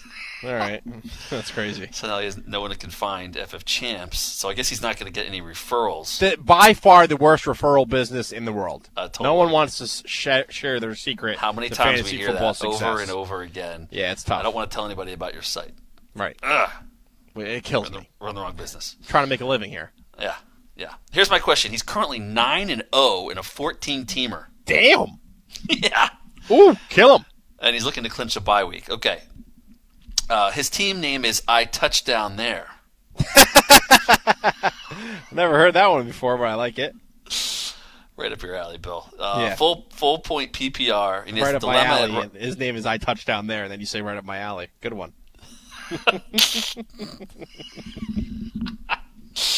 All right. What do we got here from Full- Mike? I don't know. Full point PPR. Okay. He has a dilemma at running back and flex for week 10. He needs to choose three of the running backs above Mm. Reggie Bush, Knowshon Yes. Moreno, Zac Yes. Stacy, Oh man, his team is Spiller. loaded. Holy crap! Danny Woodhead. His team's really good, man. His running. I like this guy. great. This guy has a little spunk, Bill. His running. D, uh, you can write a book anytime. I like it. He needs to choose three running backs this weekend. Listen, he can't go. It's full point PPR. Mm-hmm. All right, he can't go wrong. But if you're going for, you know, if you're just going based on the consistency and, and who's been playing top notch, it's Reggie Bush and Moreno, one two, and then it's close between Stacy Spiller and Woodhead. Yes, I is. personally think Spiller is going to break out this weekend. I think it's going to be his best weekend yet. If you disagree with me, then go with Danny Woodhead. But if you're on board with the CJ Spiller choo-choo train running all over the uh, Pittsburgh Steelers, then that's who you should put into your lineup. Okay. Um, And that was it. Very good. yeah, that's pretty much it. Three running backs. That's all I needed. He just wanted to give us a compliment. I like that. I like Mike D. Uh, let's quickly go to the phone lines. Justin in Boston has a quick question for us. What's up, Justin? Hey, how's it going, guys? It's going uh, good, yeah, I man. have a little dilemma this week of who to start for the uh, wide receivers or uh, the flex because I'm kind of deep right now. Um, for we only start two receivers, and um, I was kind of leaning on going with Antonio Brown and T.Y. Hilton. My other options are um, Fitzgerald and Vincent Jackson. Full point PPR? Um, no PPR. Oh, well, then, you know, Antonio Brown. What's the half? What's the half point? I mean, Oh, it's half point. Oh, all Yeah. right. Well, Um, Antonio uh, yeah. Brown is leading the league right now in, in receptions, and I believe he's sixth in yards. The problem is he only has one touchdown on the year. So if it wasn't PPR, uh, I'd be telling you to bench Antonio Brown. But since it is, uh, and he's going against the Buffalo Bills defense, I like him a lot this weekend. And I like Vincent Jackson, but uh, not more than, than your other receiver. Exactly. Well, I could have played him at the flex too, but I don't know if I want to do that because my flex will be between any of those receivers that I don't go with the uh, receiver spot, or Le'Veon Bell or C.J. Spiller, and I'm kind of leaning on Spiller this week. All right. So you're, who are your receivers you're starting? Brown and who else? Brown and I'm going with um. I'm thinking about T.Y. Hilton. T.Y. Hilton. And then you have Vincent Jackson and Larry Fitz as Yep. your flex, battling with Le'Veon Bell or C.J. Spiller. Correct. I'm, uh, I don't want you to start two Steelers, so leave Bell on the bench. It's Okay. between Spiller and, and Fitz or VJax. Vincent Jackson against Miami defense. Todd, what do you think about that Monday night matchup? Uh, I don't think it's that bad. More, you like Spiller better? I I, I kind of like Spiller better. I think Spiller has some serious upside this week. Yeah, major major upside. The the Steelers can't stop anyone right now who's running the football. No, they just can't. And Oh, Mike yeah, Tomlin's pissed out- off, and they're not playing ping pong anymore. So I'm going to go with C.J. Spiller. All right, sounds good. In my other league, I'm in. Um, I just made like a depth move. I don't know if you think it's a good idea. I dropped uh, Donald Brown, and uh, I picked up Shonn Greene just for like just for depth. What do you Yeah, that's think not bad that? I know it's kind of like the same position almost. Yeah, that's not bad. Yeah. Not bad. So I was also looking into Montee Ball, and um, I would much rather have Montee Ball. you would? Yeah. Okay. So Better offense, more drop by- upside if Moreno ever gets hurt, and we're expecting him to go down any second. Exactly, because I didn't really need it for like this week because that league, my uh, running backs kind of pretty deep. I have Zac Stacy, Steven Jackson, uh, Elf Morris, um, Darren Sproles, and uh, Yeah, it's not that ones. deep, my friend. Steven? Jackson and Darren Sproles haven't been playing that well. No, they haven't. No, that, I'm kind of leaning on Zac Stacy. And, uh, exactly. So you know the rookie's been playing well right now, but maybe Montee Ball gets into uh, gets in uh, some some puts in some work in the second half of the season, which I expect he will. exactly, yeah. All right, All thank right. you guys. No problem, Justin. Appreciate the phone call. Todd, am I out of my mind for telling people to, that Montee Ball uh, is a solid pickup for depth purposes? Purposes? Purposes. Here's the deal: if you have the room, Bill, this is the kind of guy that can win you your league. You know, it's Mhm. it's kind of like a crystal ball pick, but like we said earlier in the show, right now there, was- there was a lot of muddy waters when it came to the Denver running backs in the preseason and even in the first couple weeks of the year, right? Knowshon Moreno was kind of an afterthought, and we thought it was going to be Montee Ball, and Ronnie Hillman was getting a lot of carries. Remember? Right. We are like, this is a disaster. Yeah. Settle on one guy. And they did. But they settled on Moreno, Oh. which was shocking. But he's produced, uh, like we've talked about, like a top five running back.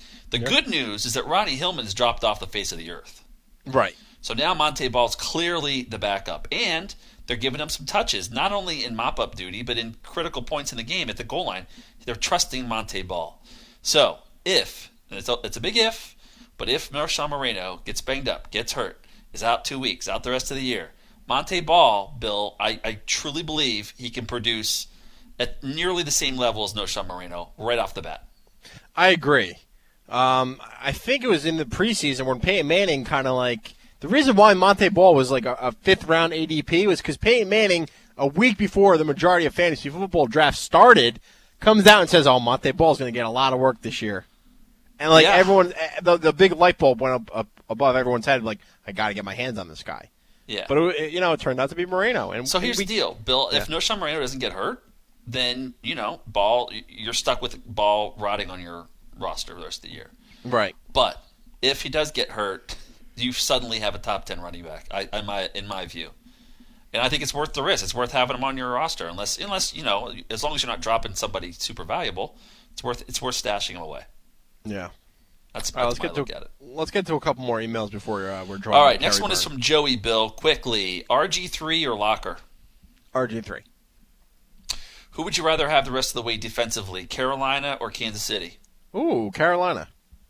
Ooh, really? Over Kansas yeah, City? Yeah. You know why, Todd? Because I'll tell you, Denver, Seattle, uh, Denver, San Diego, Denver, Washington. Those are four really good offenses. I like KC, but if I had the option to choose, I might go with Carolina. Okay, he has Carolina. He's been offered the Chiefs, and he, he's asking if he should stick with Carolina. Uh, yeah, I'd, I'd kind of stick with Carolina. I like the way they've been playing. Flex question: Non PPR. Choose one. Ben Tate against the Cardinals. Marvin Jones against the Ravens. Quiz Rogers against Seattle. Tim Wright against the Dolphins, or Lance Moore against Dallas. Non PPR. Lance Moore. Oh, ah. if if Arian Foster is not playing, I would go with Ben Tate. But we don't know that yet. Would you drop Colston for Lance Moore? Yes. Okay. So Joey, drop Colston, pick up Lance Moore, uh, wait for the news on Arian Foster. Correct. And then go from there. Absolutely. Okay. Next question is from Mike in the Berg. Where's the Berg? Could be Pittsburgh. Um, Okay. Bill and Todd, you guys continue to deliver week after week. Great shows. I'm in a must win situation in a standard scoring non PPR league. All right. I can start three running backs, two wide receivers, or two running backs, three wide receivers. Who do I All play right. this week? His running backs are LeSean McCoy, who's a must start, Lamar Miller, MJD, Pierre Thomas. Uh, McCoy, Pierre Thomas. Let's just go with the two running backs and let's find two Okay. wide receivers. Wide receivers, Lance Moore, T.Y. Hilton, and Fitz are the top Um, two. Yeah, I'm starting all three of them. All right, so you're starting all three of them, and you're starting two running backs. Yep. Yeah. Miller and MJD can sit on the bench. I'm worried about Lamar Miller now. I started to get excited because he started to run the ball a lot better than he was, but with that offensive line trouble, man, you know, sometimes situations like this, when when a team has a scandal or when a team has a controversy, it, it creates some separation in the locker room. And I'm a little bit worried about the Miami Dolphins going forward, all because of this Richie Incognito BS. I, I hear you, man. I hear you. Next question is from Craig. Who do I start at running back and in my flex position? Starting wide receivers will be Dez and Jordy Nelson. Oh. Essentially, please pick two running backs and a flex from this list. Uh, C.J. Spiller, Le'Veon Bell, Andre Brown, Rashad Jennings, Terrance Williams. Spiller, Bell, Williams. Half point PPR. Yep, Spiller, Bell, Williams. Rashad Jennings, I like what he can do against the Giants with McFadden's out, but not more than what I think Terrance Williams can do in that big time matchup against the uh, Saints. Okay. Next one is from Ike in Charlotte. Bill, Todd, and Josh need some lineup advice. Non PPR scoring. He needs a win. Question number one: Pick one quarterback this week: Big Ben, Tannehill, Case Keenum, or would you take a roll of the dice with Josh McCown or Seneca Wallace? I don't mind Josh McCown. Josh McCown of the Bears, right? Playing against the Lions? Right. I don't mind McCown. I actually used him last week, and, and he did pretty well for me. I'm not in love with Case Keenum. I think he had a good matchup last week, but not against the Cardinals. I'm a little bit worried about that. Tannehill, uh, I'm not using him. To me, it's between Big Ben and McCown, and I'm going to go with Big Ben just because of the, uh, you know, the pedigree there. Over the years, we know Big Ben is trustworthy. Against the Bills too. Yeah, against the Bills. Pretty too. good It's not a bad matchup for him. Yeah, yeah, it is. Okay. There you go. All right, what do you say we move over to Kerry Byrne from ColdHardFootballFacts.com, who's joining us here on Football Nation uh, as he joins us every week. Kerry, what's going on, man? Thanks for calling in. Doing Todd, how you doing, gentlemen? Doing well, my friend. It's Thursday already, Kerry. Can you believe it? Another brilliant Thursday night for uh, football. Hey, you, uh, you know, it, it, it's funny what a tough uh, primetime slate it's been this year. You know what I mean? And, and I know this kind of it's kind of becoming a, a, a story on its own. And tonight, obviously, two teams with losing records, including the Win Seven Vikings. But how about this? The four and four Dolphins amid all that controversy, playing the winless Buccaneers on Monday Night Football. When was the last time you saw a winless team halfway through the season playing on Monday Night Football? Kerry, I know Cold Hard has a lot of indexes and, and whatnot. Do you have a train wreck index? Because that game would rate very highly. One train wreck against another.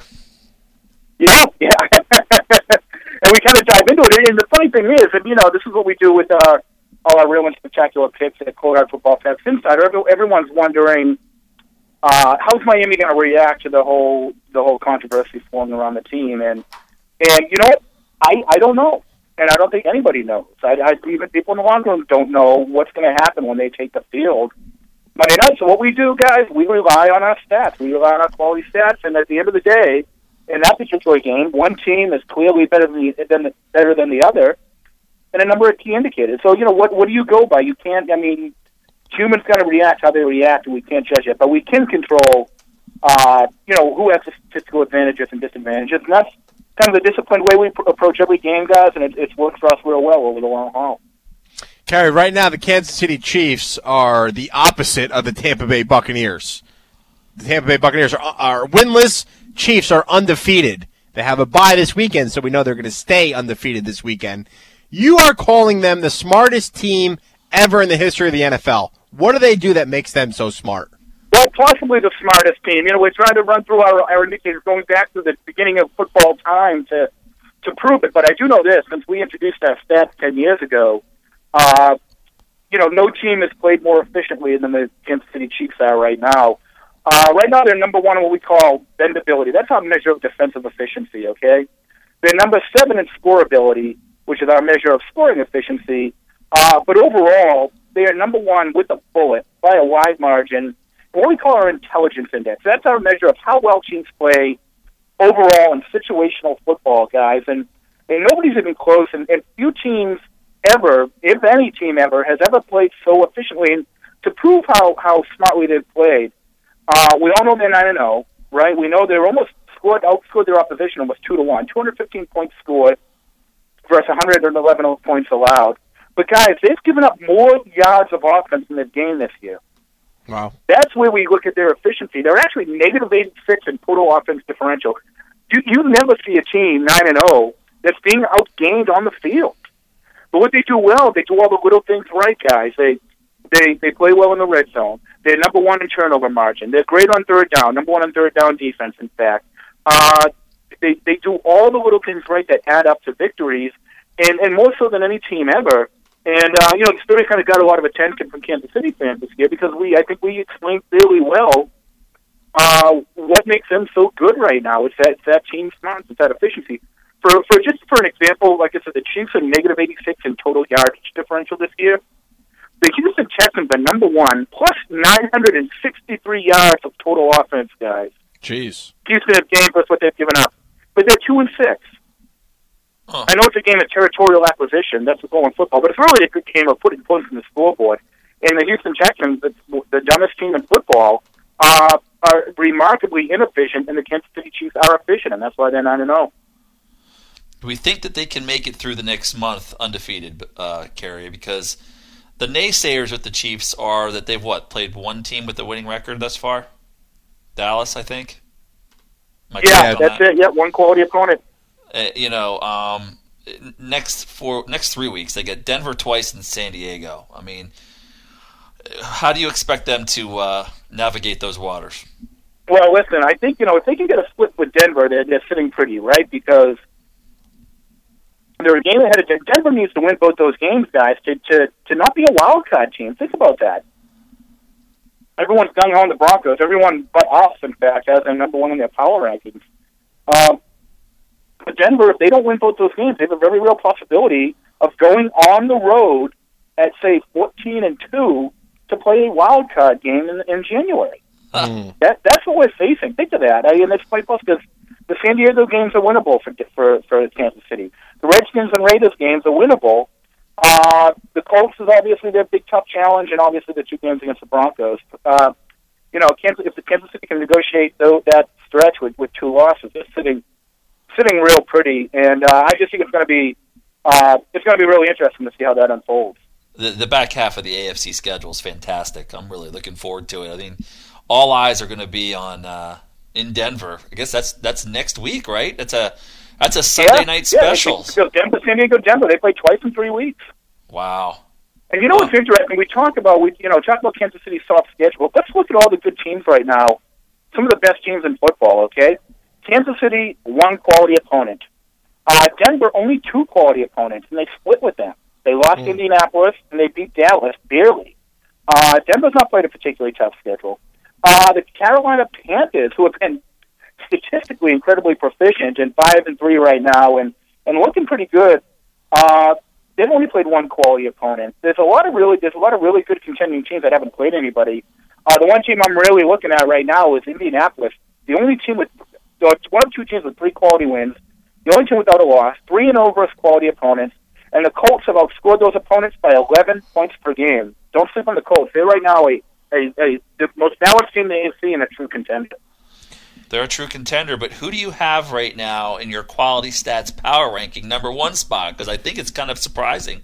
Yeah, well, listen, our, our, our power rankings go by just the average across the board and all our indicators. We don't do the eye test. We don't do what we think is going to happen. We do who is the most proficient across the board and all those stats and and lose games. And right now, it's it's Carolina guys. Number one, they're in the they're in the top ten in twenty of twenty three different quality stats, including number one in defensive rusher rating, number one in rusher rating differential. You know, Luke Kuechly and that defense have been phenomenal. Uh, number one in total team yards allowed. Number two in defensive efficiency. Number two on our defensive hog index, the second best defensive front in football. And number and uh, number two, what we call the relativity index, which measures how well you play relative to the, to the quality of your competition. They're a very scary team. If they can come out of San Francisco uh, probably to me the game of the week. If they can come out of that game uh, with the win, or at least you know making that real close, they're big underdogs. Uh, I think people are going to start to take notice of the Panthers because they they they do all the things you need to do to win. Now they have to they have to get you know they should be better than five and three. Now they they have to prove it on the field. Well, it's interesting. Uh, we talk about the Chiefs, only one quality opponent. Panthers, you mentioned one quality opponent, and both of these teams, their schedules take a turn here. Like you just mentioned, the Panthers have the the Niners on the road, then they got to turn around and play in uh, play New England. Yep. Then they got the Saints twice in the back month of the schedule. So Yeah, excuse me, gentlemen. I mean, they're a team that, like I said, it's there for the taking for them. They are good. They're real good, but they have to go out there and prove it. They can't lose to Buffalo and Arizona like they did early in the year. Uh, you know, San Francisco, they can win that game. New England, they can win that game. Miami and Tampa, those are obviously winnable games. The Jets is a winnable game. Atlanta's a winnable game. It's those big, it's those big ones. It's San Francisco, New England, and Saints games. Four games for them to prove to everyone that they're that they're a true contender and that they're not just a, a statistical mirage, if you will. Kerry Byrne from ColdHardFootballFacts.com joining us here on Football Nation. You can follow Kerry on Twitter at FootballFacts and check out his quality stats at ColdHardFootballFacts.com. Kerry, every week we talk about the king of props because he's doing so well. Very successful year for the KOP. 22 and 14 thus far. What is his what is what is the prop bet that he that he's talking about for this Thursday night game? Well, not only that, can I just say one thing real quick? He's only 22 and 14 this year. He issued three preseason props. One's already Okay. pushing. Two are one play away from being wins. He's he's three plays away from being 3 0 with his three preseason props already just halfway through the season. What what were they? Uh, over two rushing touchdowns for Jake Walker. Walker already has two. Yep. Even though he's been injured, he already has two. Over seven and a half total touchdowns for Matt Forte. He already has seven, so he only needs one more. Right. That's one more score each for, for Walker and Forte. And then over two and a half interceptions for Tyrann Mathieu. And he's already has two. So, again, one play away. So he's one play away for each of these props over the second half of the season, winning all three. Wow. Uh, so looking really, really good, guys. And Yeah, I will tell you this: if prop for this week involves, if it comes tonight, it involves RG three, and uh, just on on how he might perform tonight. Come to Cold Hard Football Facts, click the insider button, sign up to become an insider, and you you get these prop picks for each week. It's an incredibly accurate performance by the King of Props this year. And what what did you say his uh what did you say the bet the bet he's going on tonight? It, was- it, I will tell you this: it's RG three. It involves Robert Griffin three. That's all. I can't give out too much because Well, it's what's easy the- to figure out. tell but us It what- involves RG three and how he might perform uh, uh, tonight against the against the Minnesota Vikings. Kerry, you can tell us what the bet is, just don't tell us what the pick is. Uh, I, you know what? I can't. It'll give too much away. It's, if you come to Code on Football Facts, click the insider button. You'll get the you'll get the bet. okay. All right. I would love bit, to be- a little bit of mystery there from Mr. Byrne. I tell you what, Kerry, I would love to be a fly on the wall in the King of Props uh, office or in the preseason when he scours through the hundreds and hundreds and hundreds of potential prop bets preseason wise, and he picks out those three. Like that's you know and what I mean. You know what? It, it- the prop market is all about finding value. You can't analyze, and well, people don't analyze props the way they do games. There's only you know 14, there's, you know 14, 15, 16 games each week. Uh, those games are, are heavily analyzed, and then we kind of know that there's the potential of each team in each game. The prop plays, there's so many of them. You can find value. You can find places where, wait a minute, that doesn't make sense. This is for the sake of you know, for the sake of argument. Uh, you know, why is why is Matt Forte only seven and a half over under you know total touchdowns this year? This guy's been a stud. I think you guys, as fantasy guys, would, would have pounced on that, right? Absolutely. But those, those are there for the taking. Uh, and obviously, not everyone has the time to, to analyze the prop market like like the king of props does, of course. But uh, he, he finds value, and he has a proven track record, uh, you know, to show for it. All right, Kerry Byrne, coldhardfootballfacts.com. Thank you so much for joining us and enjoy your week 10. Uh, where you going on a little vacation this weekend? Heading to watch your nephew play football? I'm going to watch some football. It's, it's, it's a working a working weekend watching football. It's doing doing what we all love to do. Absolutely. Have a a good fun. time. Sounds have a good time. Sounds like fun. Thank you so much for joining us here on All right, Football gentlemen, I appreciate the time. I'll talk to you soon. Kerry Byrne. The mystery man. You got to check out coldhardfootballfacts.com to hear what the king of props is thinking about doing tonight. It involves RG3. That's the most that we can tell you without giving away the bet. But I'll tell you what, if, you, if you're looking to make some money, you want to head over to coldhardfootballfacts.com and check it out. Check out what the KOP, the king of props, is thinking for Thursday night action with the Redskins and the Vikings. You feel me, Bill? I mean, King of the KOP in the preseason. Do you know how many prop bets there are in the preseason? There's It's so nuts. And for him to be hitting or close to hitting on all three of them, very impressive. But it's just interesting. Like, how did he whittle it down to those three? I don't know. There's probably like 50 that he loved. There had to be, right? Right. Yeah. And he's like, these are the three. These are the three. I mean, uh, you know, the only thing that can really derail some of those is injury. Yeah. Do you know what I mean? Right. Um, because all three of those preseason props are pretty. You, you look at those and you go, yeah, those all three of those should hit. I guess the Tyrann Mathieu one was a little bit of a uh, a reach, maybe. Mhm. I mean, that was that was kind of a little riskier than the other two, but I love it, man. I love the individual uh, prop bets; they're always fun. All right, what do you say we take a quick break here on Football Nation? Phone calls, emails, and the NFL Week 10 breakdown. That's all coming up next. 855 478 7030. Get in your fantasy football questions now before it's too late. More Football Nation coming up next. This is Football Nation. You know who wasn't surprised when the likes of Colin Kaepernick, Alfred Morris, Doug Martin, and RG3 took the NFL by storm last fall? The guys at collegefootballgeek.com. That's who. CollegeFootballGeek.com has been the nation's premier college fantasy football strategy and advice site since 2008. We're in the business of identifying fantasy gold at the college level. At collegefootballgeek.com, you can run mock drafts against the mighty CFG computer, customize your own fantasy cheat sheets, tap into our experts for advice, and keep up with the latest player news for all 124 schools. And the best part, it's free to subscribe. So whether you want to dominate your college fantasy football league, or if you simply want to get an edge on your NFL fantasy leagues by identifying tomorrow's fantasy stars today, check out collegefootballgeek.com. Win your fantasy league and your trophy too. It's FF Champs, FF Champs for you. News, advice, rankings, and expert advice too. FF Champs is for you. FFChamps.com, ensuring you win from draft to playoffs. FFChamps.com, extraordinary results for fantasy football dominance.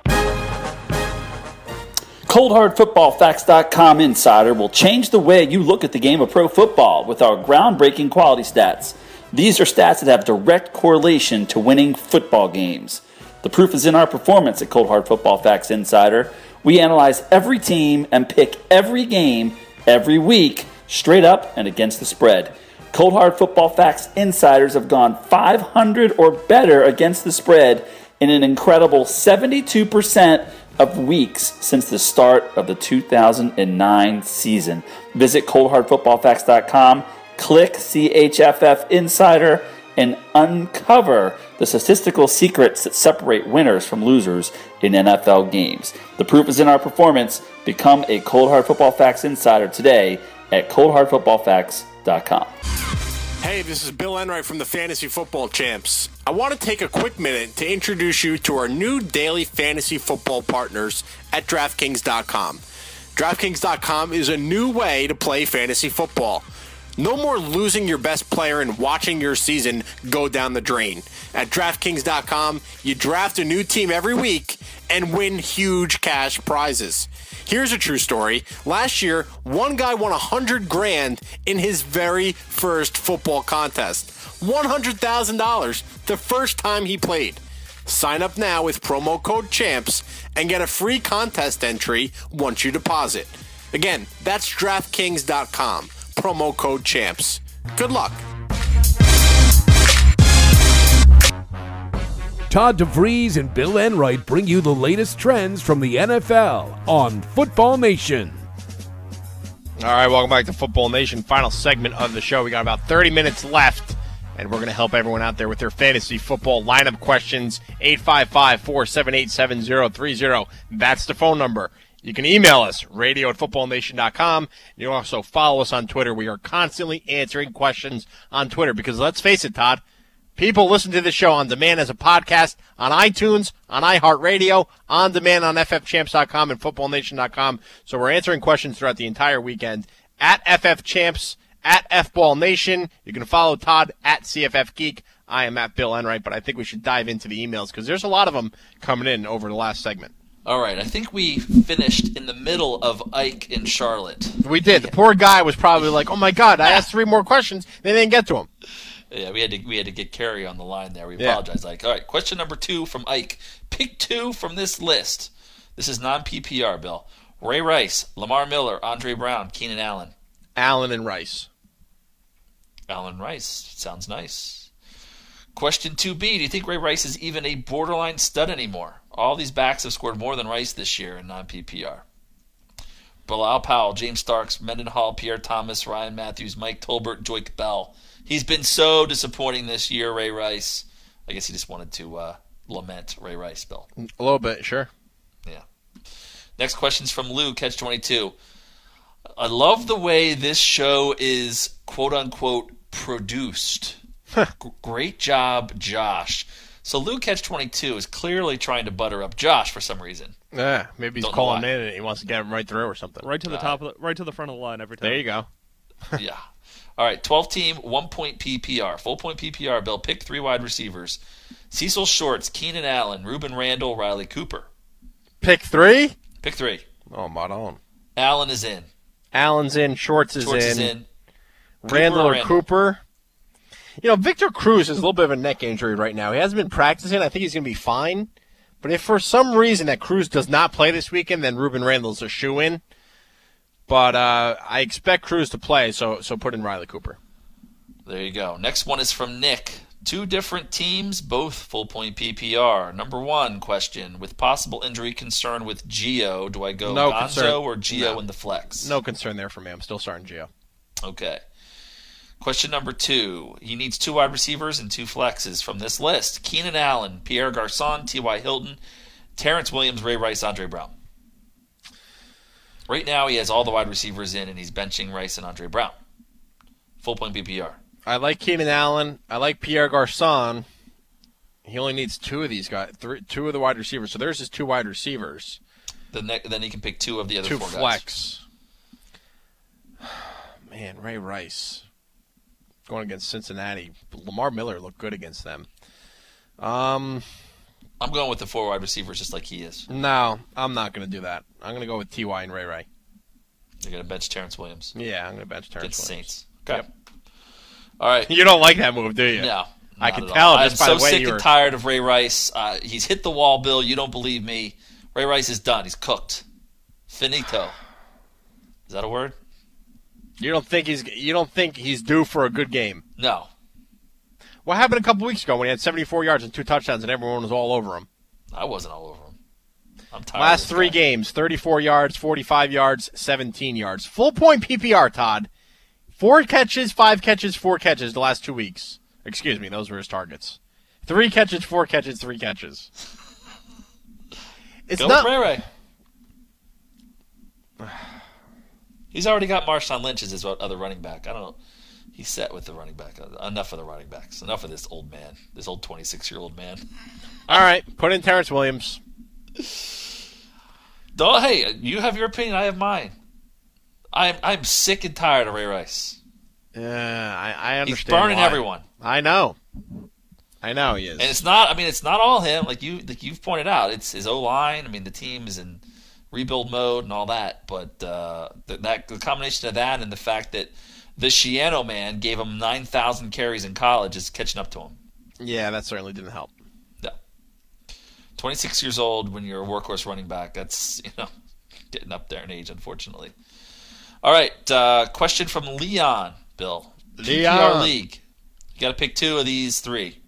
PPR. C.J. Spiller, Zac Stacy, Frank Gore. Oh shoot.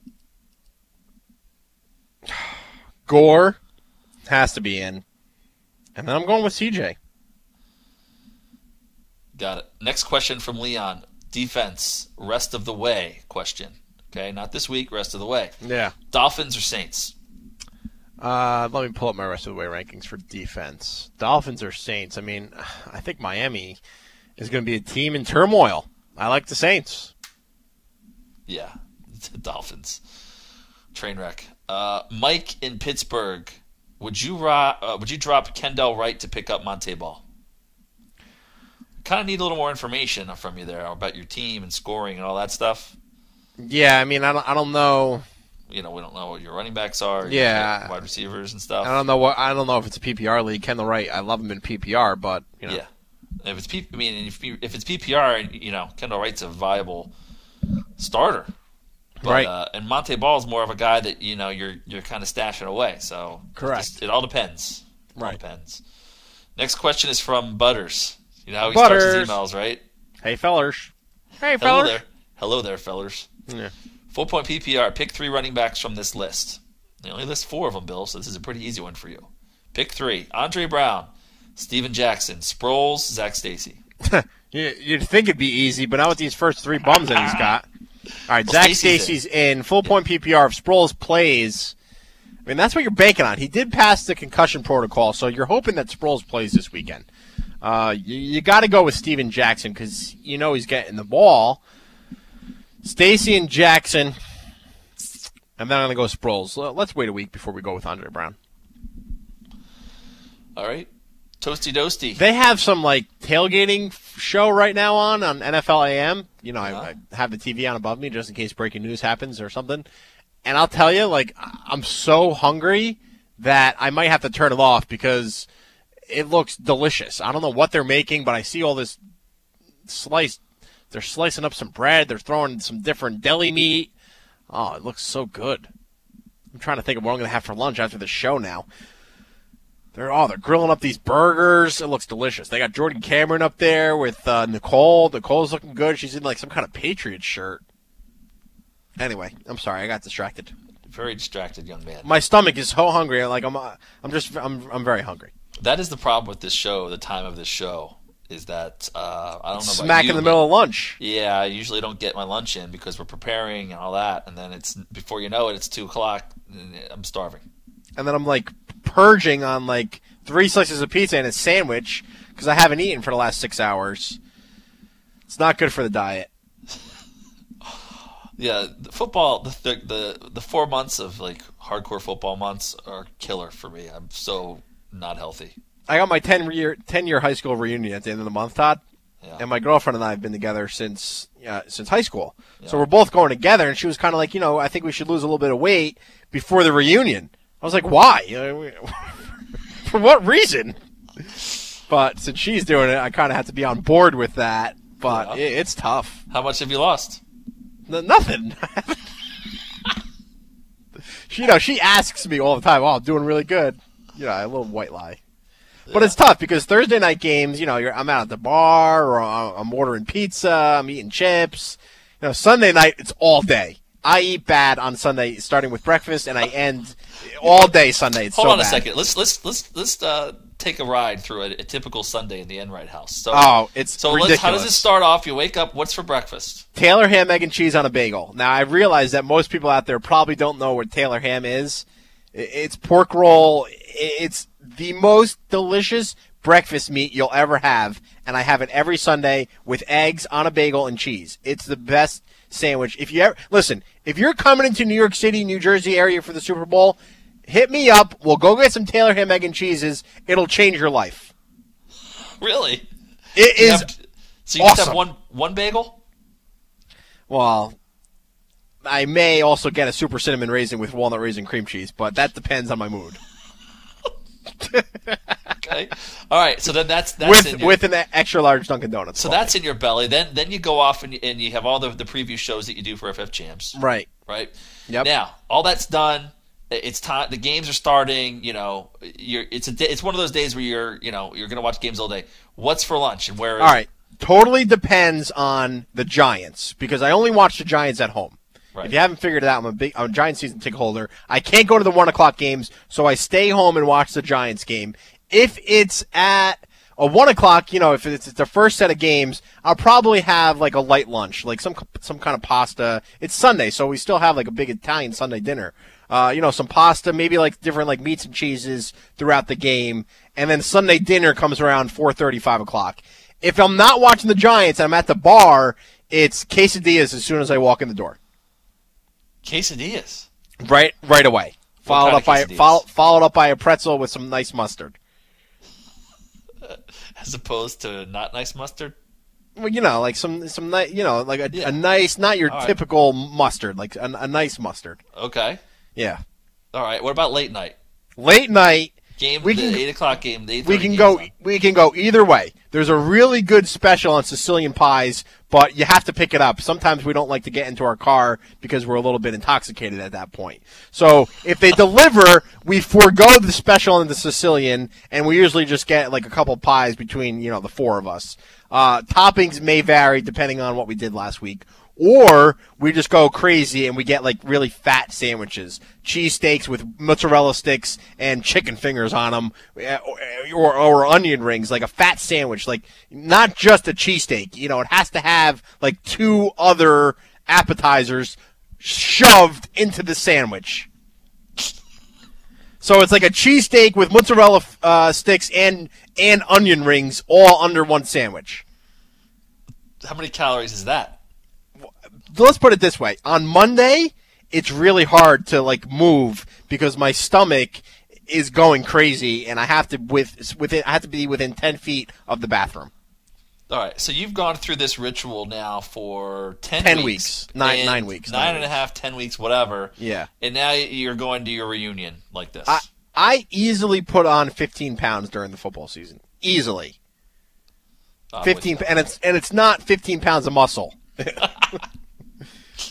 um, and you know, I, I I didn't even mention like the dessert or anything like that. See, Yeah, I'm about, not. in, be- like, in between, like uh, in between, like when you're just watching the games. If you're at home, I mean, you I'm just- not snacking. I know you're a big snack guy. Yeah, You're you're like a popcorn and pre- and chips, right? uh, everything, just whatever. See, I'm, I'm not a big eating, constantly. I'm not a big snack guy. I- I'm more of a three or four meals throughout the day, not a whole lot in between. That's good. Not not, not a whole lot of like you know little chips or anything. I don't. Well, I'm during the day, during work days, I'm I'm with you on that. I, it's a couple, you know, the snacking is when it's football. That's the, that's the snack. That's the Yeah, I snack problem. maybe some uh, trail mix for the Sunday night game. It depends. Trail, do you do you do you pour the trail mix in the cheesesteak? No, just put my mouth right to the bag. All right, I am now. I'm totally hungry. So we got 15 minutes to go here, and then it's it's feast time. Yeah, All I would love to. I would love to get like different meals, different pregame meals from around the country. Like, so mine's Taylor ham, egg, and cheese. But like, maybe people in Chicago have like some really cool deep dish. I don't know, like Cinnabon bread or something like that. Or maybe people in Wisconsin have some really cool like egg and cheese omelet. Or you know, like I'd love to hear. Ask the audience. Well, that's that's what I'm trying to do. We only have 15 minutes left, so they got to call in quick or email in quick. Yeah, well, we'll get to it. All right. All right. Speaking of emails, Bill, we got an Yes. apologetic email from Toasty Doasty. Uh oh. If you remember, he sent us his uh, lineup earlier in the show, and it was pretty rough. We bashed it because it was terrible. Hmm. His, his receivers were awful. So he wants to explain. Okay.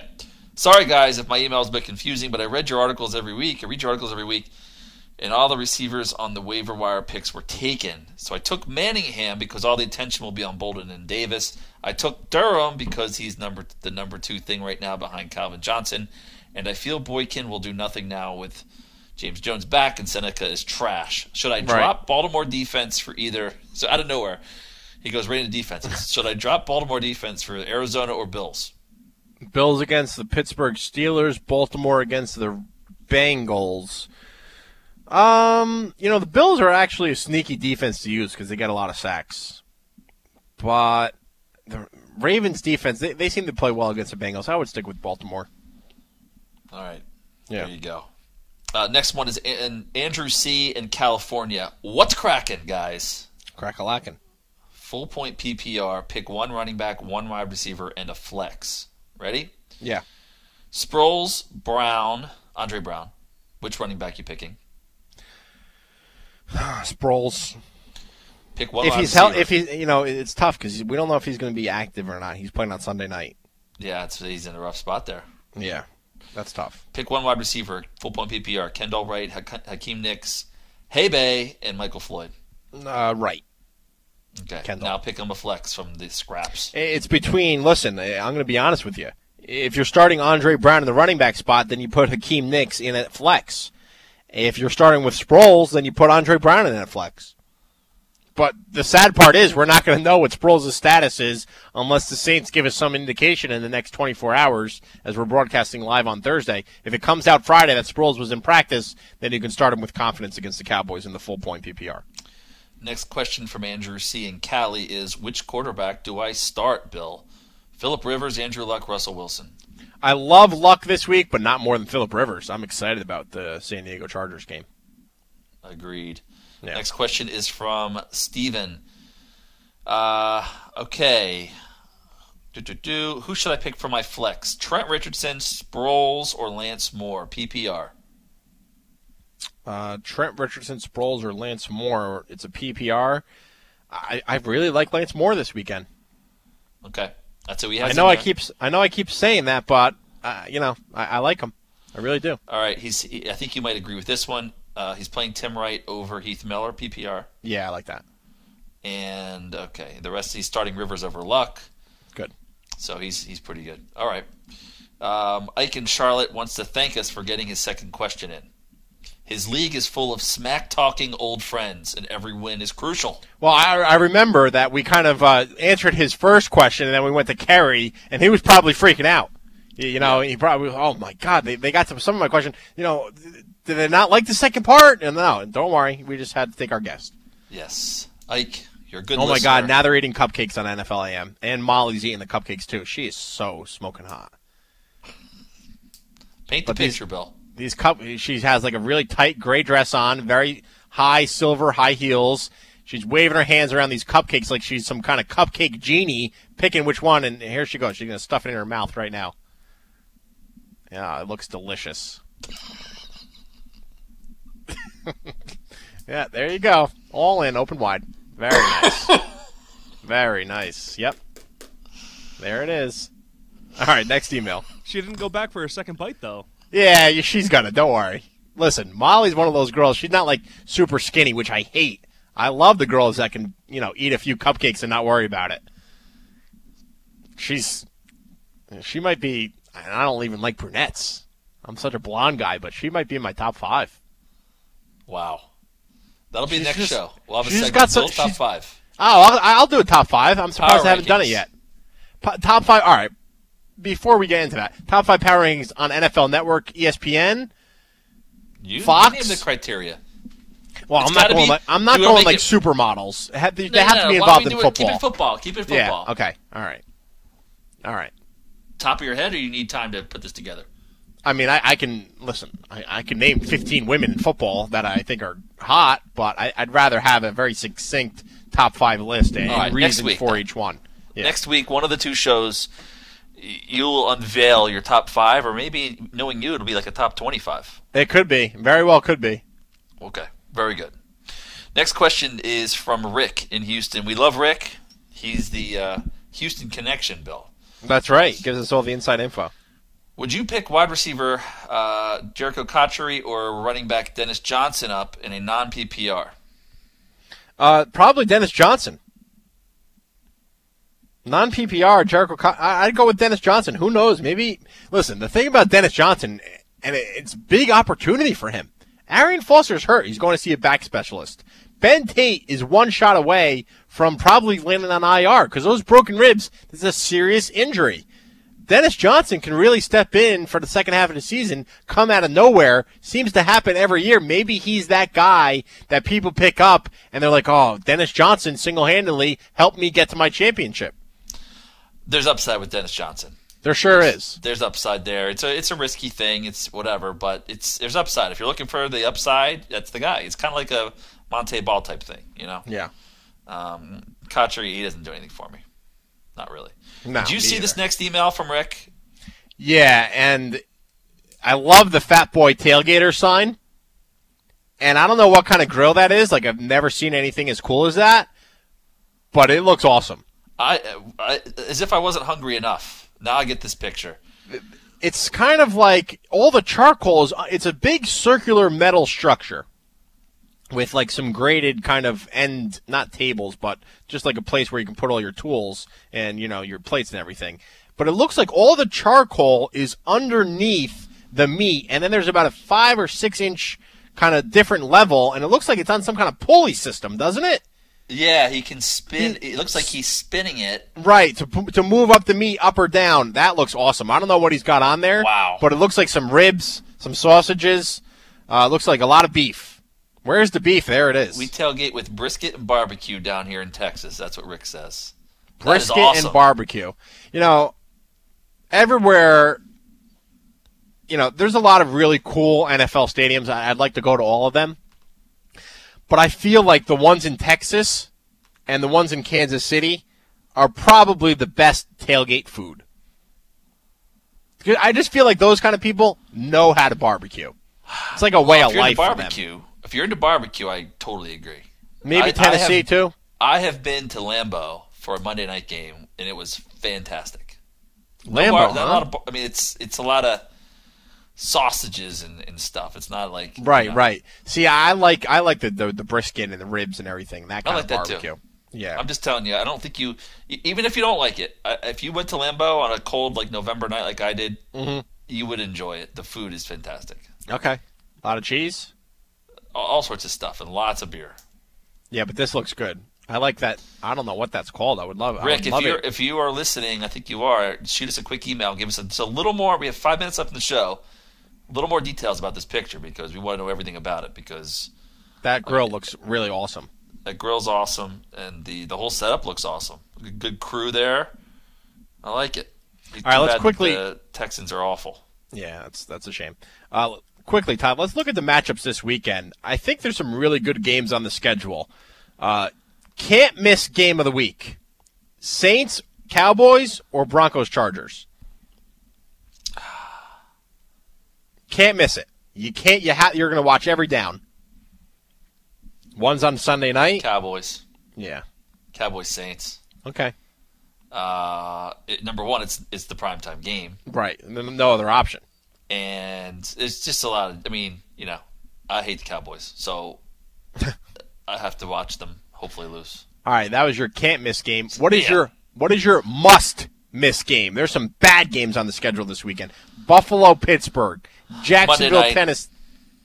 Monday night game, Miami and the Tampa Bay Buccaneers. Awful. Yeah, that is that is so bad. I mean, That is we've really talked bad. about it a million times. NBC is just sitting pretty with these primetime games because they can pick and choose a lot of times, and you know, ESPN stuck with the I mean, Yeah. Dolphins Bucs really. Yeah, that, that's you know a couple terrible. weeks ago they were stuck with Adrian Peterson right after the horrible uh, right tragedy. And that game was terrible. It was terrible, but think about it. it there's the, the the understory was the, the terrible tragedy, Right. which you know we don't want to hear about it anymore. You know what I mean? It's just ne- it's such such a downer. Same thing here. It's gonna be all incognito all the time. This dumb story. What what are, what are the positive stories between these two teams? You got the Um, Schiano man. You got MRSA. yeah. You got All negativity. Incognito. Everything's negative. It's horrible. I don't want no. I want no part of that game. All right, there's a lot of good games this weekend with with both teams having really good quarterbacks. So I want you to rank these four games. Let me know uh, which one has the best set of quarterbacks. All right, we got Matt Ryan and Russell Wilson, Falcons and Seahawks. Cam Newton versus Colin Kaepernick, Panthers and 49ers.